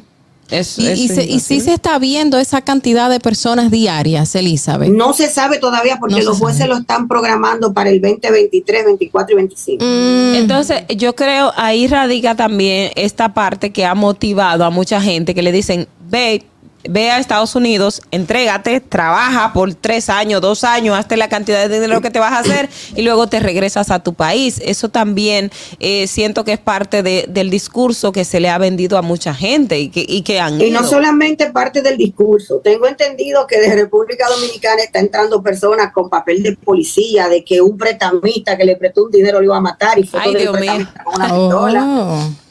Oye, todo lo que estamos inventando. Ya Ay. venimos con papel de la policía desde allá para enseñarle a un oficial. Tú no me puedes demandar porque mira, si me mandan me van a matar. Tenemos una llamada, Elizabeth. Qué Buen día. Distrito Informativo. Muy buenos días, chicas. José Jiménez. Buen, Buen día, José. Por fin vemos el rostro de Elizabeth Sánchez. ¿Ves? Muy linda, muy Yo linda. sabía que José no se iba a quedar Eh, hoy sin llamar. Elizabeth, la vuelta es por Guatemala, Elizabeth. La vuelta. Mira, Sí, la vuelta es por obviamente, Guatemala. por favor, Pero, por pero favor. vuelvo y digo, ¿por qué el gobierno de aquí no manda oficiales al aeropuerto de Guatemala y para toda esa gente que está cogiendo avión de Guatemala a México? Bueno, Elizabeth, acuérdate que eso sería un tema de, soberanía. No, no creo que sería tan fácil, pero Entonces, ¿por qué Guatemala no se junta con el gobierno de aquí y ponen, ponen pautas? ¿Y por qué México no se junta con el gobierno de aquí ponen pausas y paran este desastre que hay en la frontera? ¿Qué hay detrás de eso? sí, pero acuérdate que de República Dominicana no se viaja directo a México, se viaja vía El Salvador o Guatemala. Mira otra cosa, Elizabeth. Eh, ese abuso que hicieron, yo para mí que están los republicanos detrás de eso, de soltarle tres autobuses a Kamala Harris frente a su casa. Mm. Realmente, y en pleno frío. Yo entiendo que Eh, no solamente eso, abuso. anoche llegaron tres aquí a Nueva York también, tres autobuses más, lo dejaron en, en Penn Station. ¿En serio? Sí, ¿En pero, serio? sí, En pero la no frente a la casa de alguien. Ellos lo dejaron en Nueva York y te aseguro que ellos le, eh, ellos le agradecieron, a- le agradecieron de que nos dejaron en Nueva York al menos. ¿Entiendes? Y que cada quien encuentre un primo, un familiar. Pero, No, pero dejarlo frente a la casa de una vice, Oye, supuestamente pensando, pensando, pensando como que ella va a hacer algo por ellos. ¿No entiendes? No, no, Porque es que oye, puede- ni siquiera Joe Biden los que puede hacer dejaron nada. Afuera, los que dejaron afuera de la casa de Kamala Harris, dice el gobernador de Texas, Greg Abbott, que ellos estaban de acuerdo con llegar aquí, que ellos se pusieron contentísimos con llegar a Washington. Entonces, cuando ellos llegan a Washington, que lo entrevistan, que salen llorando, que si tienen frío, que si tienen, entonces, ¿a quién le vamos a creer? ¿Quién está diciendo la verdad? Bueno. Eh, es Entonces, Bueno, yo, yo- una pregunta, Elizabeth. Sobre que, que modificaron la ley para que se pueda eh, deportar inmediatamente ahí mismo. Eso, eso, ¿qué, qué hay de eso? el título Es Es que, la- 42, es que fue el lo que título dijimos. 42 es por razones sanitarias. Y si tú Ujú. entras aquí y a la hora de entregarte le dices al oficial, si tú me devuelves, a mí me van a matar, el oficial tiene que dejarte entrar porque es la ley de Estados Unidos. Ya. No, ya tú decías que si te entregas no te van a devolver de una vez, sino que Es tienes correcto, derecho al por juez. eso se están entregando. Mm. Por eso ahora ellos quieren que los oficiales fronterizos te vean y te levantan los brazos ellos mismos. Estoy aquí. Wow. Eh, no, yo me imagino que José también te, te estaba, no sé si está en la línea todavía, te estaba haciendo la salvedad de los migrantes por el hecho de que fue frente a la casa de la vicepresidenta de Estados Unidos. En el caso de Nueva York, eh, fue en cualquier lugar libre. Eh, ya ellos pueden hacer lo que se dé la gana, pero se ve como un atentado si lo dejan frente a una autoridad como ella. No, para mí Ya lo han hecho el, dos el hecho veces. Sí, simbólico dos veces. es el hecho simbólico, no es que tengan libertad o no. Ellos tienen libertad en Washington, tienen libertad en Nueva York. pueden tener familia en primero- Washington, pueden tener familia en Nueva York. dos quiero veces. decir, el hecho simbólico. Es simbólico. de frente a quién Claro. lo dejan. Eh, Mira lo que te traje. Lo que le quieren decir con eso. Claro. Exacto. No, mira, primero lo han hecho dos veces. Segundo, el, el gobernador de Texas, que, el- que, que lo ha hecho, le quiere dejar saber a, a los demócratas el lío de ustedes. Ustedes que tienen este problema. Y yo no creo que sea así. Yo creo que esto hay algo más detrás que es para desacreditar a la administración de Biden, Tú- pero desacreditarla total. Ayer Tú- salió algo que decía sería Kamala Harris la próxima presidenta de los Estados Unidos. Yo dije, en serio. Yo, tú y yo coincidimos en ese punto, Elizabeth, pero también está mi pregunta. ¿Existe alguna eh, sanción, existe algún eh, procedimiento legal que pueda también aplicársele al gobernador de, de- de Texas, o sea, el que está llevando a cabo esta, esta, este transporte, al menos el que se le ha identificado? Eh, Lo que pasa es que aquí en Estados Unidos hay, hay- hay unas leyes bien raras. Los gobernadores son leyes federales, pero ellos son autónomos en, en sus estados. O sea, Greg Abbott puede mandar los autobuses a donde él quiera. A- El derecho está en que no debe hacerlo de esa manera, pero él lo puede mandar donde él quiera, porque Oh. los gobernadores, al ser federales, tienen sus propias leyes cada estado. Y no o sea, habría que ser que el. Congreso pase una ley que diga, usted no puede montar toda esta gente y mandarla a los diferentes estados, porque él lo está mandando, ojo, Greg Abbott está mandando los autobuses solamente a los estados donde los gobernadores son demócratas. Ajá. Y eso no no, no- no republicanos, viene siendo porque no está mandando una cosa ni un objeto, está mandando personas. O sea, no viene siendo violatorio a los derechos humanos independientemente de que él tenga la oportunidad o no tenga una restricción de mandar lo que sea a cualquier estado. O esos migrantes pasaron por un proceso antes de registro, o sea, o se mandan a lo loco, llegaron, y No, váyanse. pasaron por el proceso de registro que se entregaron a la patrulla fronteriza de Texas, estaban en un centro de detención o en un centro de apoyo, y él lo que hace, él dijo que él está lleno, que ya él no, tiene, no aguanta más gente, y que en Texas, que son mayormente republicanos, que eso es lo extraño, la mayoría de la gente indocumentada, hay mucha gente en Texas que ahora es que tiene documentos, pero eran indocumentados igual. Y esas no. son la gente que votan en contra de leyes migratorias. Entonces, ¿qué pasa? Este señor está haciendo lo que él quiere, el gobernador de Florida también lo hizo y mandó un avión completo para Martha's Vineyard en, en Massachusetts. Pero isla. ese avión que mandaron, esa gente le van a dar una visa que se llama la visa T, que es la visa de tráfico humano, porque él sin Oh. permiso de ellos lo montó en un avión, lo sacó Y de lo Florida sacó. y lo llevó a otro sitio donde no tienen familia. O sea que le convino a la larga. En- ah, no, mi amor, eso sí también. tiene una visa. Y ahora están mira. demandando al gobernador, Al de la. Florida. Eso van a conseguir hasta unos chelitos. Entonces los otros pudieran eh, eh, elevar un recurso así y bueno, me, me mandaron en un, en un bus hacia enfrente a la casa de la vice y yo no sabía. Lo que pasa es que eso lo están regulariz- regularizando las asociaciones sin fines de lucro que ayudan en pro inmigrantes. Pero mucha de esa gente lo que salen es hablar, hablar y hablar y no sé qué es lo que están haciendo. Mm. Creo que la vicepresidenta como vicepresidenta y con voz en el Congreso debe hacer algo porque ya van dos veces. Sí, claro. Ella ni siquiera salió afuera a decirle a la gente que están con ella, llévenle sangre a esa gente. Ni algo. Eh, ah, entonces, Elizabeth, ellos se avalan en que no tienen espacio en sus refugios y por eso los Correcto. mandan en los autobuses. Ok. Exactamente. Y que la, y que como hay una crisis migratoria, hay crisis de salubridad, hay crisis de, de, de, um, de- de espacio y de todo, él no los manda para acá. Y aquí Nueva York se está cayendo. Nueva York no tiene ni refugio ni dinero. Oh, bueno, gracias Elizabeth Sánchez, experta en temas migratorios y de impuestos, por estar con nosotros en esta mañana. Los contactos, Elizabeth. 347-601-7270, 347-899-8612. Bueno, que pases un feliz año nuevo. Bueno, eso fue un feliz Gracias a ustedes. un regalo de Navidad para nosotros y los oyentes de ver a Elizabeth. Por fin. Vamos a una pausa a las Bye, bye. 8 y 13 de la mañana y retornamos con más en Distrito Informativo. ¿Viste qué rápido? Ya regresamos a tu distrito informativo.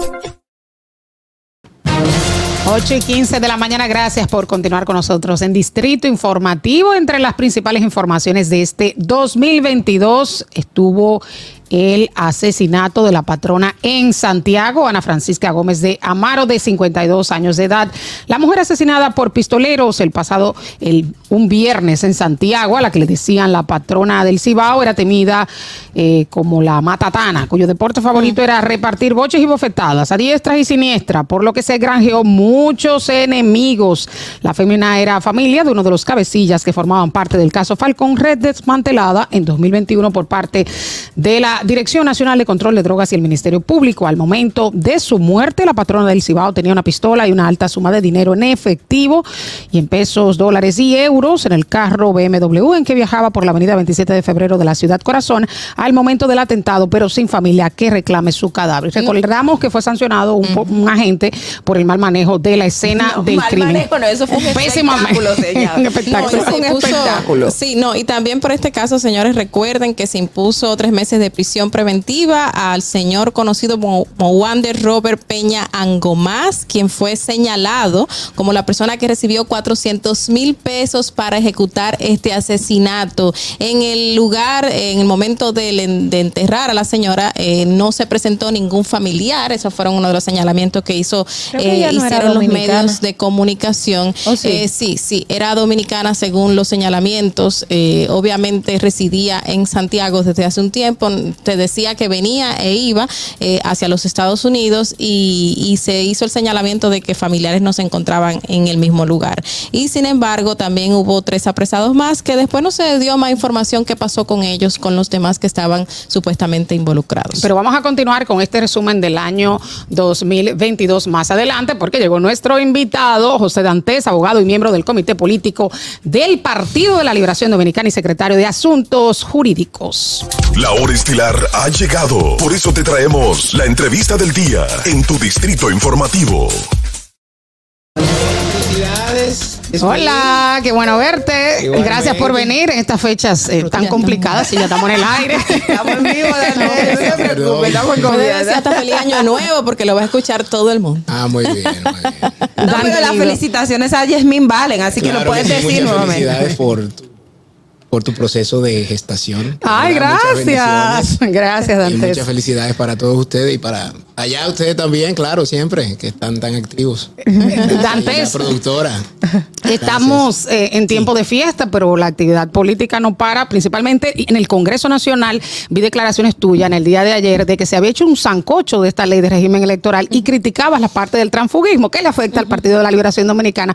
Pero, ¿qué tal del tema de los gastos? Eh, ¿Ustedes están de acuerdo que se ponga un tope?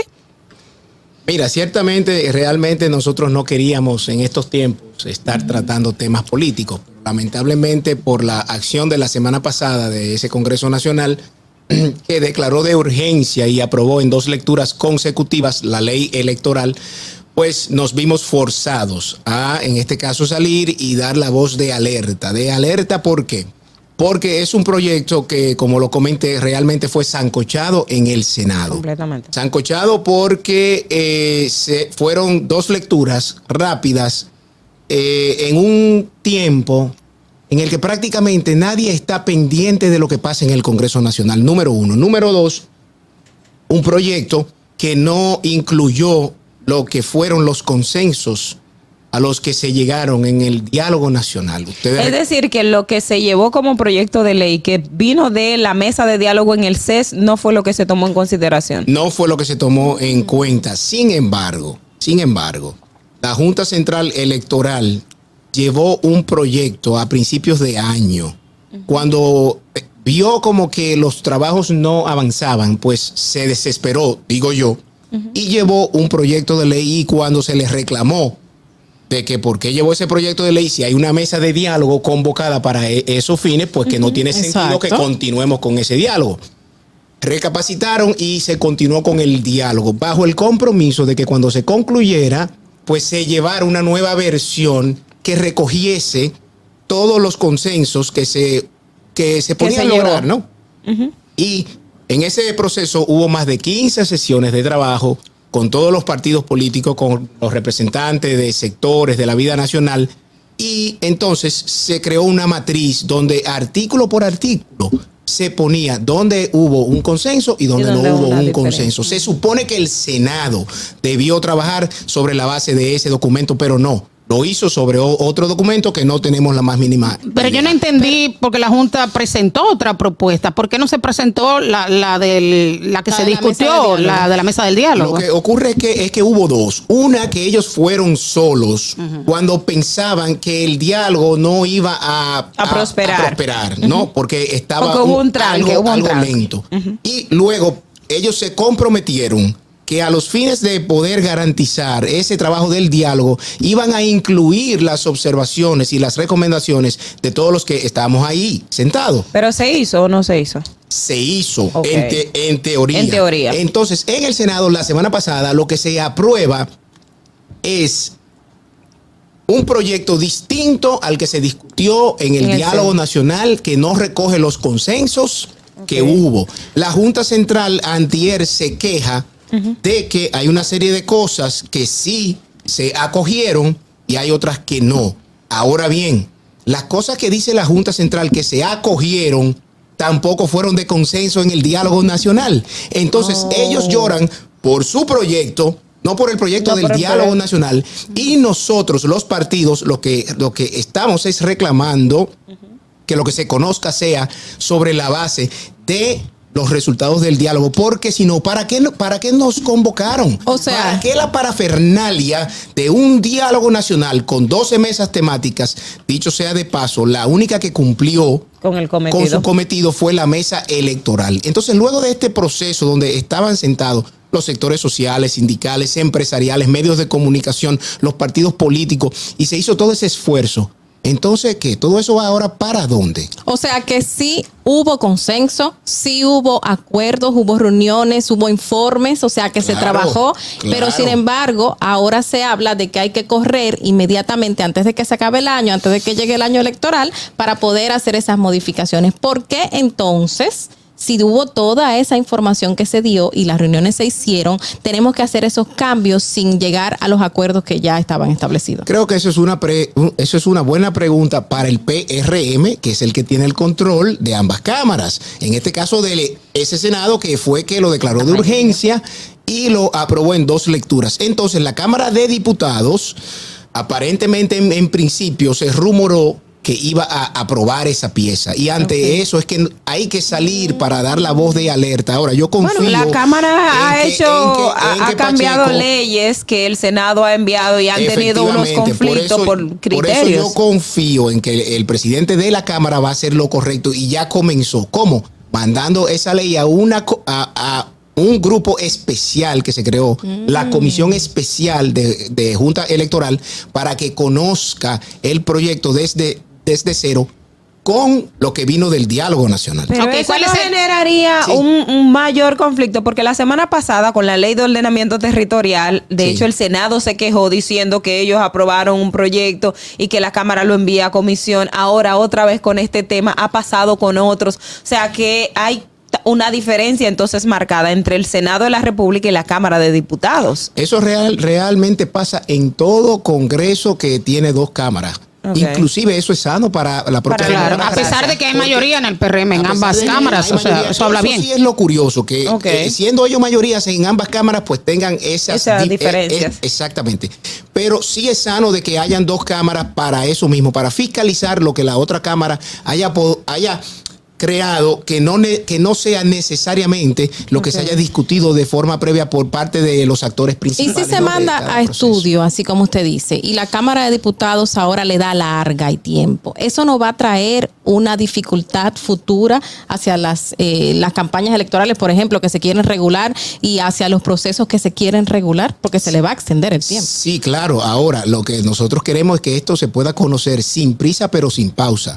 Yo creo que la, co- la- la comisión que se creó ayer de 21 miembros es una comisión muy bien estructurada que lo único que debe hacer es partir del proyecto que vino del Senado, agarrar la matriz de la Junta Central Electoral que, que se trabajó en el, en el diálogo y en función de ella comenzar a hacer los cambios donde hubo consenso. A ver, ¿y cuáles serían esos cambios? eh, o sea, de los puntos nodales que la gente le importa. O sea, ¿qué, qué ustedes critican de lo que se aprobó? ¿Qué mira, ustedes critican? Mira, el que nosotros criticamos, nosotros criticamos, por ejemplo, que en el proyecto de la Junta Central Electoral, donde no hubo un consenso, donde hubo un disenso, se intenta incluir una serie de criterios funcio- funcionales que la Junta Central llama principios.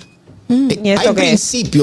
A los ojos de esa Junta Central Electoral que no son tales. ¿Por qué? Porque un principio es un conjunto eh, es un conjunto de- de- de- es una disposición que que tiene un valor, un, con- un contenido valórico o deontológico. Que es como la línea base por la que se va a regir. pe- exacto, que es, el que es el fundamento para el desarrollo de otras normas o instituciones. Entonces, hay una serie de conceptos ahí que no son principios. No todo puede ser un principio.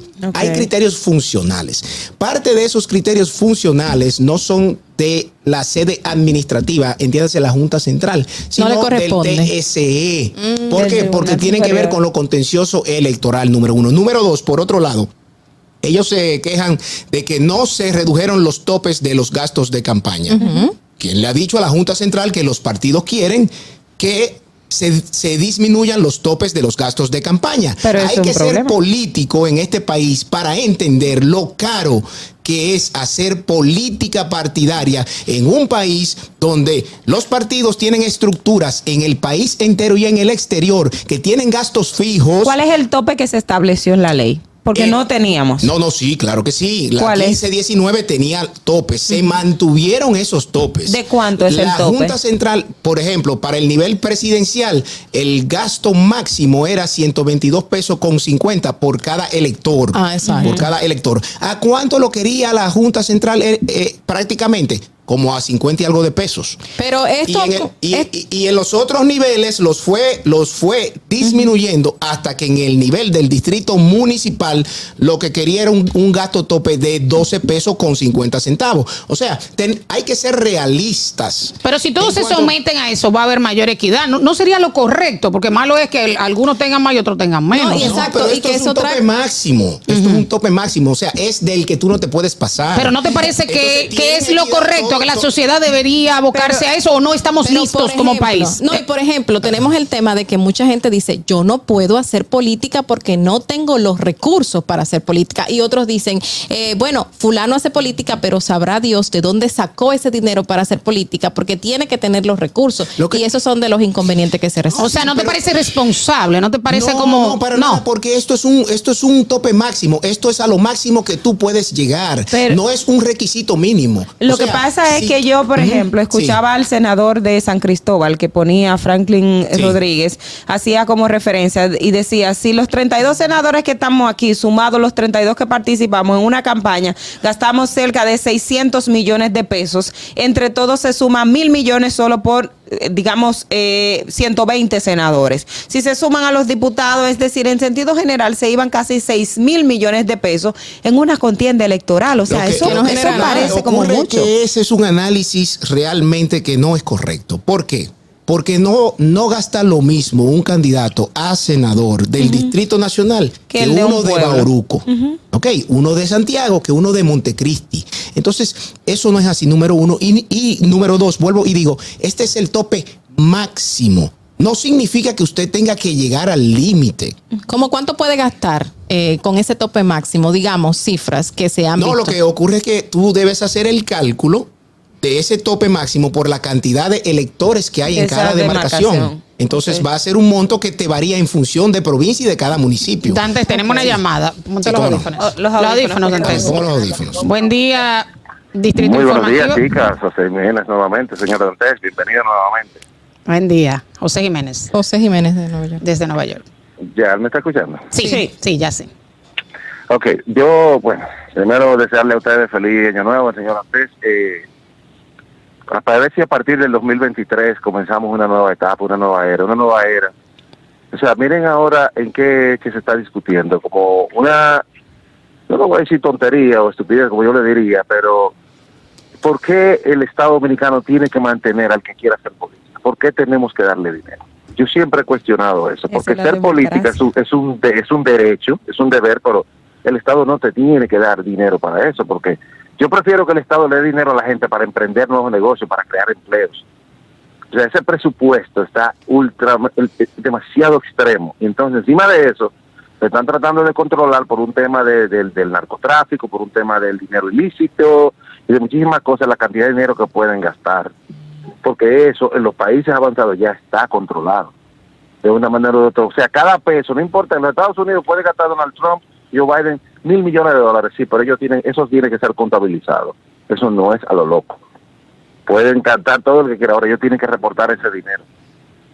Bueno, Pero aquí yo se sueño con reporta algún día. que tengamos como esos controles y no que estemos eh, eh, discutiendo por tontería y vaina así, que, que al final del día no resuelven ningún problema del país. No ha mejorado nada en los últimos 30 años. Gracias, Gracias, José. Gracias, José.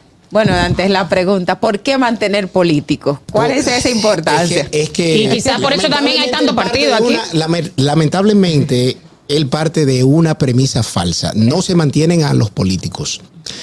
Este no es el único país donde el Estado financia a los partidos. ¿Por qué? Porque los partidos, el sistema de partidos es, es- es el sostén de la democracia. Y sin democracia, caballero, no hay ni libertades ni derechos fundamentales. Pero no hay De demasiado partido aquí, a la cantidad de población. No hay demasiado partido aquí.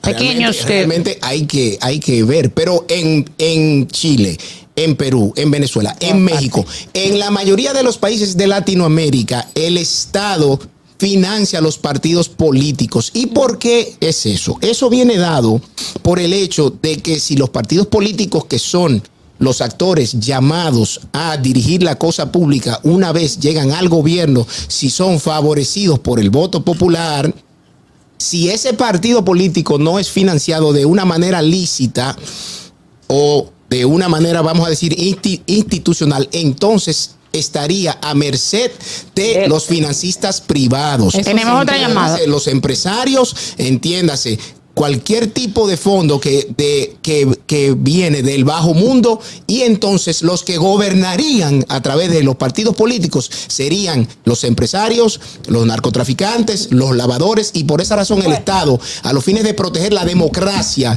que es el sistema en el que se sustenta todas las, las, las, las libertades que usted tiene y que yo tengo, financia a los partidos políticos. Tenemos otra llamada. Buen día, Distrito Informativo.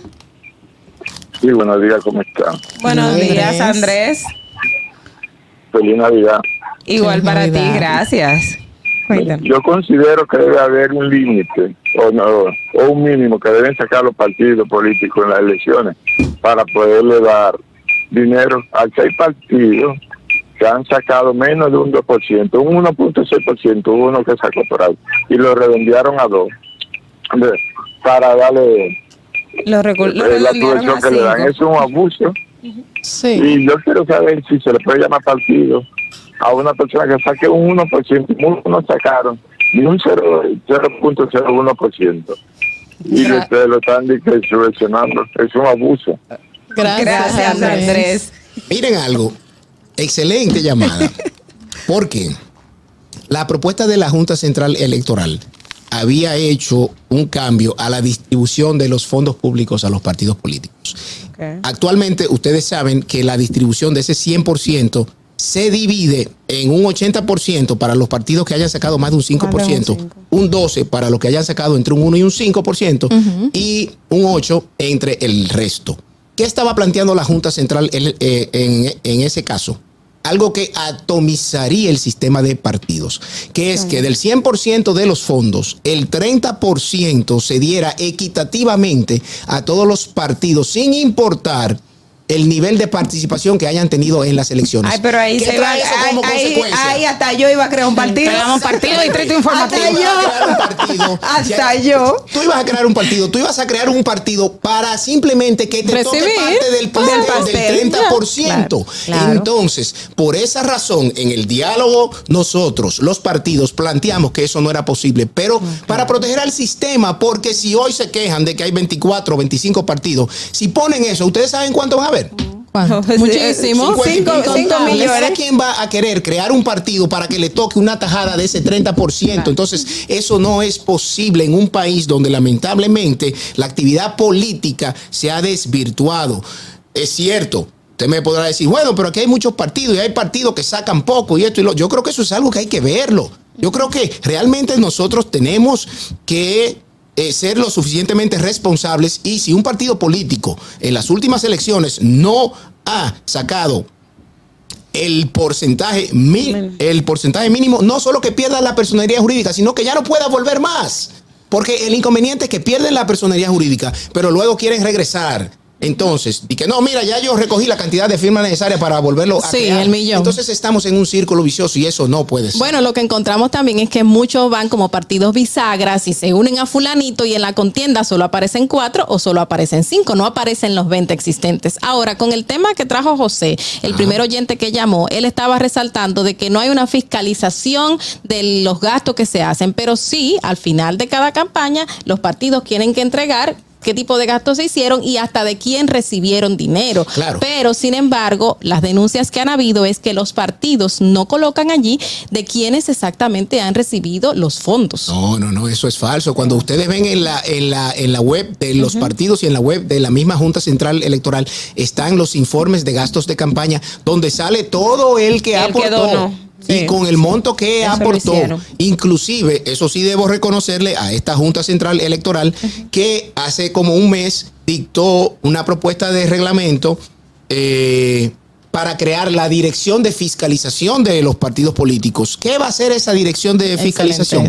Precisamente supervisar que los partidos que eh, eh, eh, los fondos que se le entreguen a los partidos políticos se inviertan en lo que la ley manda. Y la ley es clara en qué se invierte. Y cada partido tiene que cada cierto tiempo rendir informes a esa dirección. Lo que ocurre es que eso no trasciende. ¿Por qué? Porque no es escándalo, Porque no es escándalo, morbo. exacto. Pero sí hay un cumplimiento con lo que tiene que Bueno, ver con la rendición de cuentas de Eh, parte hay de los unos temas eh, de administración, de rendición de cuentas que se maneja, que todavía uno aspira a esa transparencia mucho mayor, pero Sí. sí, sí se ha avanzado. Yo no quiero que nos quedemos solamente en el tema electoral, Dantes. Sí. Otro tema importante que de hecho ha generado eh, eh, muchas reacciones, el tema del proyecto del fideicomiso público que se ha planteado y el mismo Partido de la Liberación Dominicana eh, ha sentado una posición precisamente porque entiende que se busca privatizar y de una manera también eh, falta de transparencia en ese proyecto de ley. O sea, ¿qué es lo pero que pero antes, plantea? antes vamos a una pausa y vemos cómo Ah, está el tránsito y retornamos con ese tema. Perfecto. Para que, para que llegues a tiempo y no te compliques con el clima. Para que, para que llegues a tiempo y no te compliques con el clima, te traemos en el distrito informativo el tráfico y el tiempo. Y así se encuentra el tráfico y el tiempo a esta hora de la mañana en Santo Domingo. Tráfico totalmente detenido en toda la zona de Piantini, en Expreso Avenida 27 de Febrero, en la calle José Brea en Villa Francisca, Avenida Ecológica, en la Avenida Máximo Gómez en Sánchez La Fe, en la Avenida San Martín en Villa Juana, gran entaponamiento en la Avenida República de Argentina en Viejo Arroyo Hondo y en zonas aledañas. Autopista Juan Pablo Duarte cerca de Los Alcarrizos. Elevado Avenida Monumental en la autopista 6 de noviembre desde el puente Juan Bosch hasta el túnel Avenida Las Américas. Y el tráfico fluye en toda la zona industrial de Herrera. En el estado del tiempo en el Gran Santo Domingo, cielo mayormente soleado en estos momentos con una temperatura de 20 grados. Hasta aquí el estado del tráfico y el tiempo. Soy Nicole Tamares. Sigan disfrutando de Distrito Informativo. ¿Viste qué rápido? Ya regresamos a tu distrito informativo. 8 y 41 de la mañana, gracias por continuar con nosotros. Seguimos conversando con José Dantes, abogado, miembro del Comité Político del Partido de la Liberación Dominicana y secretario de Asuntos Jurídicos. La pregunta de Ogla sobre la ley de fideicomiso, de que se ha criticado que van a tener discrecionalidad en los gastos cuando se creen estos fideicomisos. Ogla, no solo que van a tener discre- discrecionalidad para las compras y para las contrataciones, sino para el manejo de los recursos, así como para la adquisición de deudas a cargo del patrimonio fideicomiso. ¿Qué quiere eso decir? Vamos a, a tratar de aterrizar rápido por temas de tiempo. La ley 340-06 sobre compras y contrataciones públicas rige a todos los órganos y entes del Estado dominicano, salvo a los órganos constitucionales, en virtud de una sentencia del Constitucional del 2014, que dijo que un, que un órgano infraconstitucional, o sea, que no está en la Constitución, no puede supervisar al Constitucional, a la Junta Central, a la Cámara de Cuentas, ni nada por el estilo. ¿Por qué? Porque el mandato de ellos Es está dado por el constituyente. Pero que fuera de ellos, todo lo otro tiene que someterse a la supervisión del órgano rector De las contrataciones. y contrataciones. ¿Qué ocurre? Que el PRM que hizo campaña con la ley de compra diciendo que el- los gobiernos pasados eran poco transparentes, ahora El caso de RD Vial, que es un fideicomiso que se creó, eh, el primer o uno de los primeros fideicomisos públicos, todo lo que se ha hecho en RD Vial no ha tenido que ir al Congreso de la República precisamente por la propia dinámica de la- o las características de los fideicomisos, que no es igual que la institución pública per Lo se. que, lo que ocurre es que cuando tú ves quienes dirigen RD Vial son todos funcionarios públicos. Entonces tienen la responsabilidad de resguardar los intereses del Estado dominicano. Pero por otro lado, ¿qué ocurre?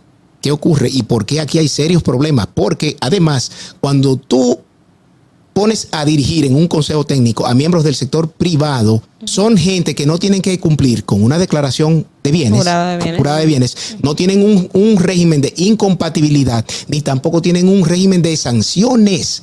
O sea, que no va a haber Porque un control institucional. no hay control institucional, pero por otro lado, si no se rige por la ley de compras y contrataciones, tú quieres, tú sabes lo que eso además quiere decir. Bueno, que cada es que quien compra también la misma quiere. ley ahora no contempla el tema de los fideicomisos, por eso de hecho está en el proceso de modificación en el Congreso, ¿Cuál? que es eh, La ley de la ley de compras y contrataciones. por el año en que se creó, por todo lo que ha empezado a hacer Es el que tema la del ley de compras fideicomiso. y, y contrataciones está claramente establecida para todos los órganos del Estado. Un fideicomiso público es un ente estatal. Ok.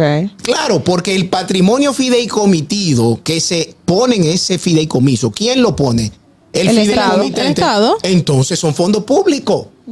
Y el dinero con que va a trabajar son fondos públicos. Entonces, este gobierno ha tratado de crear un gobierno paralelo a través de, de los fideicomisos. fideicomisos. Tiene un, fide- un- un fideicomiso para la Policía Nacional, pero hay una Policía Nacional. Un fideicomiso para las becas, pero hay un Ministerio de Educación Superior, eh, ta, ta, ta. Un fideicomiso para pedernales, pero hay un Ministerio de Turismo. Entonces, le quieren quitar atribuciones a las instituciones públicas para pasárselas a los fideicomisos. ¿Con qué finalidad? De, no cumplir con el tema de, de los la- de controles, las estatales. controles estatales no van a tener ni que pasar por Contraloría ni nada de ese tipo de cosas. Entonces es montar gobiernos paralelos, un gobierno paralelo por cada sector sin ningún control estatal. Y, Entonces, y en es este caso grave. de la ley de fideicomiso público, no se puede establecer dentro de la propia ley la obligatoriedad de que eso se dé, es decir, que se tenga que regir por compras y contrataciones, que Es se tenga que que, regir por los órganos de control del Estado, Contraloría, Cámara de Cuenta y todo ese tipo de, de- de es lo que ha planteado el PLD desde hace un año. Inclusive hicimos una propuesta donde artículo por artículo planteábamos lo que tenía que ser. Es tan tal que la supervisión de los fideicomisos públicos quieren que la haga la superintendencia de bancos. La Cuando superintendencia ha dicho de que no. bancos es ¿De el bancos? órgano rector y supervisor del sistema financiero. En este No caso, nada que ver. lo- en este caso debería ser el Ministerio de Hacienda y la Comisión de Valores, la Superintendencia de Valores. Entonces, lo que el PRM quiere es crear un mecanismo inconstitucional a los fines de manejar de una manera discrecional miles de millones de pesos y el PLD no lo va a ¿Cuál es el permitir estatus ahora de ese proyecto de ley? se mandó a otra comisión especial a los fines de que se discuta eh, nuevamente las observaciones que se hizo, se hizo hace un año. La prisa de todo esto, yo quiero que ustedes sepan, señores, ¿por qué la prisa de todo esto en un periodo en, en- en- en el que nadie estaba en eso? Porque el otro año es necesitan que el presidente el 27 de febrero tenga algo que decir, porque no tiene nada que mostrar. Mm. Punto, pura y simplemente. Dantes, eh, otro tema que ustedes se pronunciaron es del proyecto de ley que busca modificar la ley orgánica de función pública para que no haya concurso de oposición. Explícanos un poco la posición del partido. Mira, más que la posición de nuestro partido, que es respetar la actual ley, si no, si no la van a fortalecer, nosotros vemos muy mal que la intención de este gobierno sea tratar de entrar en la carrera administrativa a funcionarios de alto nivel hasta viceministros. ¿Cuál es la intención de eso? Sin el Que tiempo. esos funcionarios se queden dentro de dos años y ellos pierden. Si Pero- no- pero ellos- ellos estaban cuestionando la que- denuncia que se hizo al haber el cambio de partido, o sea, De que gobierno. PLD Por mucha el gente ahí que no lo podía mover. El PRM ahora dijo que ustedes, el PLD, a la hora de salir, comenzó a colocar gente en carrera administrativa para evitar que lo sacaran de sus puestos. No, no, no, no, sí, no, no, no. La carrera administrativa mantiene en la carrera a gente hasta, hasta un nivel. Un nivel, exacto. hasta director departamental. A, par- Exacto. a partir de ahí, dice la propia ley, que los puestos son puestos de confianza o puestos políticos de libre remoción, Remoción. y nombramiento. Exacto. Ellos quieren incluir dentro de la carrera puestos de libre remoción y nombramiento como directores generales de instituciones, como viceministros, como directores de órganos eh, es, especializados o descentralizados. ¿Por qué? Porque quieren proteger a los dirigentes del PRM que no son de la carrera. ¿Cómo usted me va a decir a mí? Discúlpenme. Pero ustedes criticaban era el concurso. No, no, no, no, no, no, no, no, no. Los concursos son importantes y deben mantenerse. Ese no es el problema, porque de todas maneras, si tú me haces un concurso donde estén los, los viceministros y tú me lo tú me lo manejas y ellos pasan, pues ya tú me lo estás entrando a la A carrera. carrera. En ningún país del mundo los ministros, los viceministros y las cabezas de las instituciones forman parte de la carrera administrativa No, del de Estado. Eso es de un nivel para abajo. Entonces, el PRM quiere cambiar la ley, retrotraerla, hacerla a su medida para que sus funcionarios altos queden dentro de la carrera administrativa con tan solo cuatro años de... ¿Cuál de es, el. ¿Cuál es el tiempo que establece la carrera administrativa para un funcionario público poder ser miembro de la carrera y también la parte de los concursos? Porque yo conozco mucha gente que está en el sector público que tiene más de 20 años y no ha ingresado a la carrera administrativa y no tiene esos puestos de confianza. Lo que ocurre es que hay una categoría de funcionarios y de empleados públicos. Entonces, la carrera, eh, esa es una ley del 2008. Cuando entró esa ley, vamos a decir, acogió a un, a- hasta un nivel una serie de posiciones con, eh, con aptitud para ingresar a la carrera.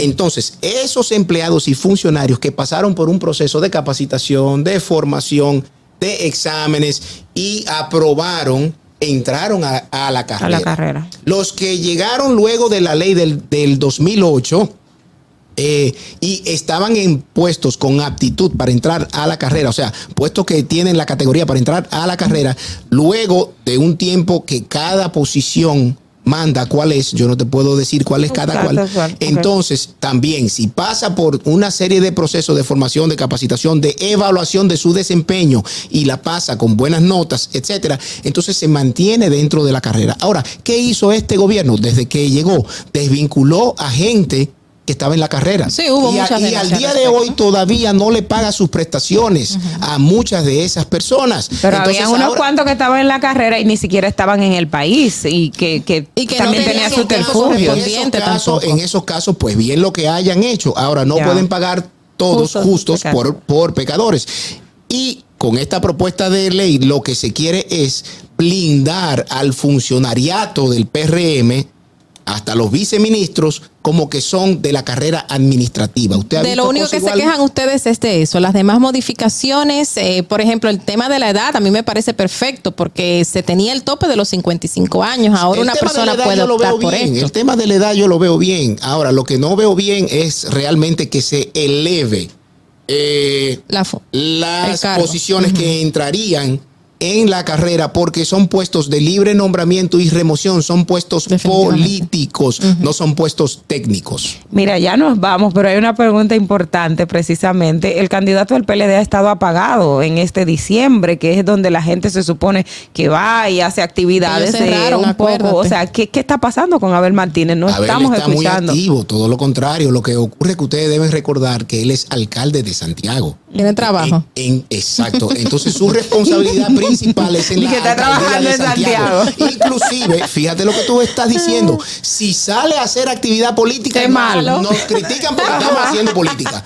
Entonces, estamos observando la ley, observando la tradición y la cultura de que en época navideña no estamos en política y Abel está trabajando en su alcaldía haciendo lo que le corresponde. Lamentablemente, por eh, la intención del, PE del PRM de traer por los moños y aprobar huyendo fideicomiso y electoral, Tuvieron tuvimos que que, salir del asueto navideño, molestar a la ciudadanía, a la sociedad, para alertarlos de ese palo acechado que nos querían dar. Ellos estaban descansando, era. Bueno, Sí. muchísimas gracias, José Dantes, abogado miembro del Comité Político del Partido de la Liberación Dominicana y secretario de Asuntos Jurídicos, por estar con nosotros. eh, ya a fin de año. Feliz año. Feliz año para todos ustedes y para sus familias. Espero que la pasen muy bien, que gocen mucho y que gasten poco. Ay.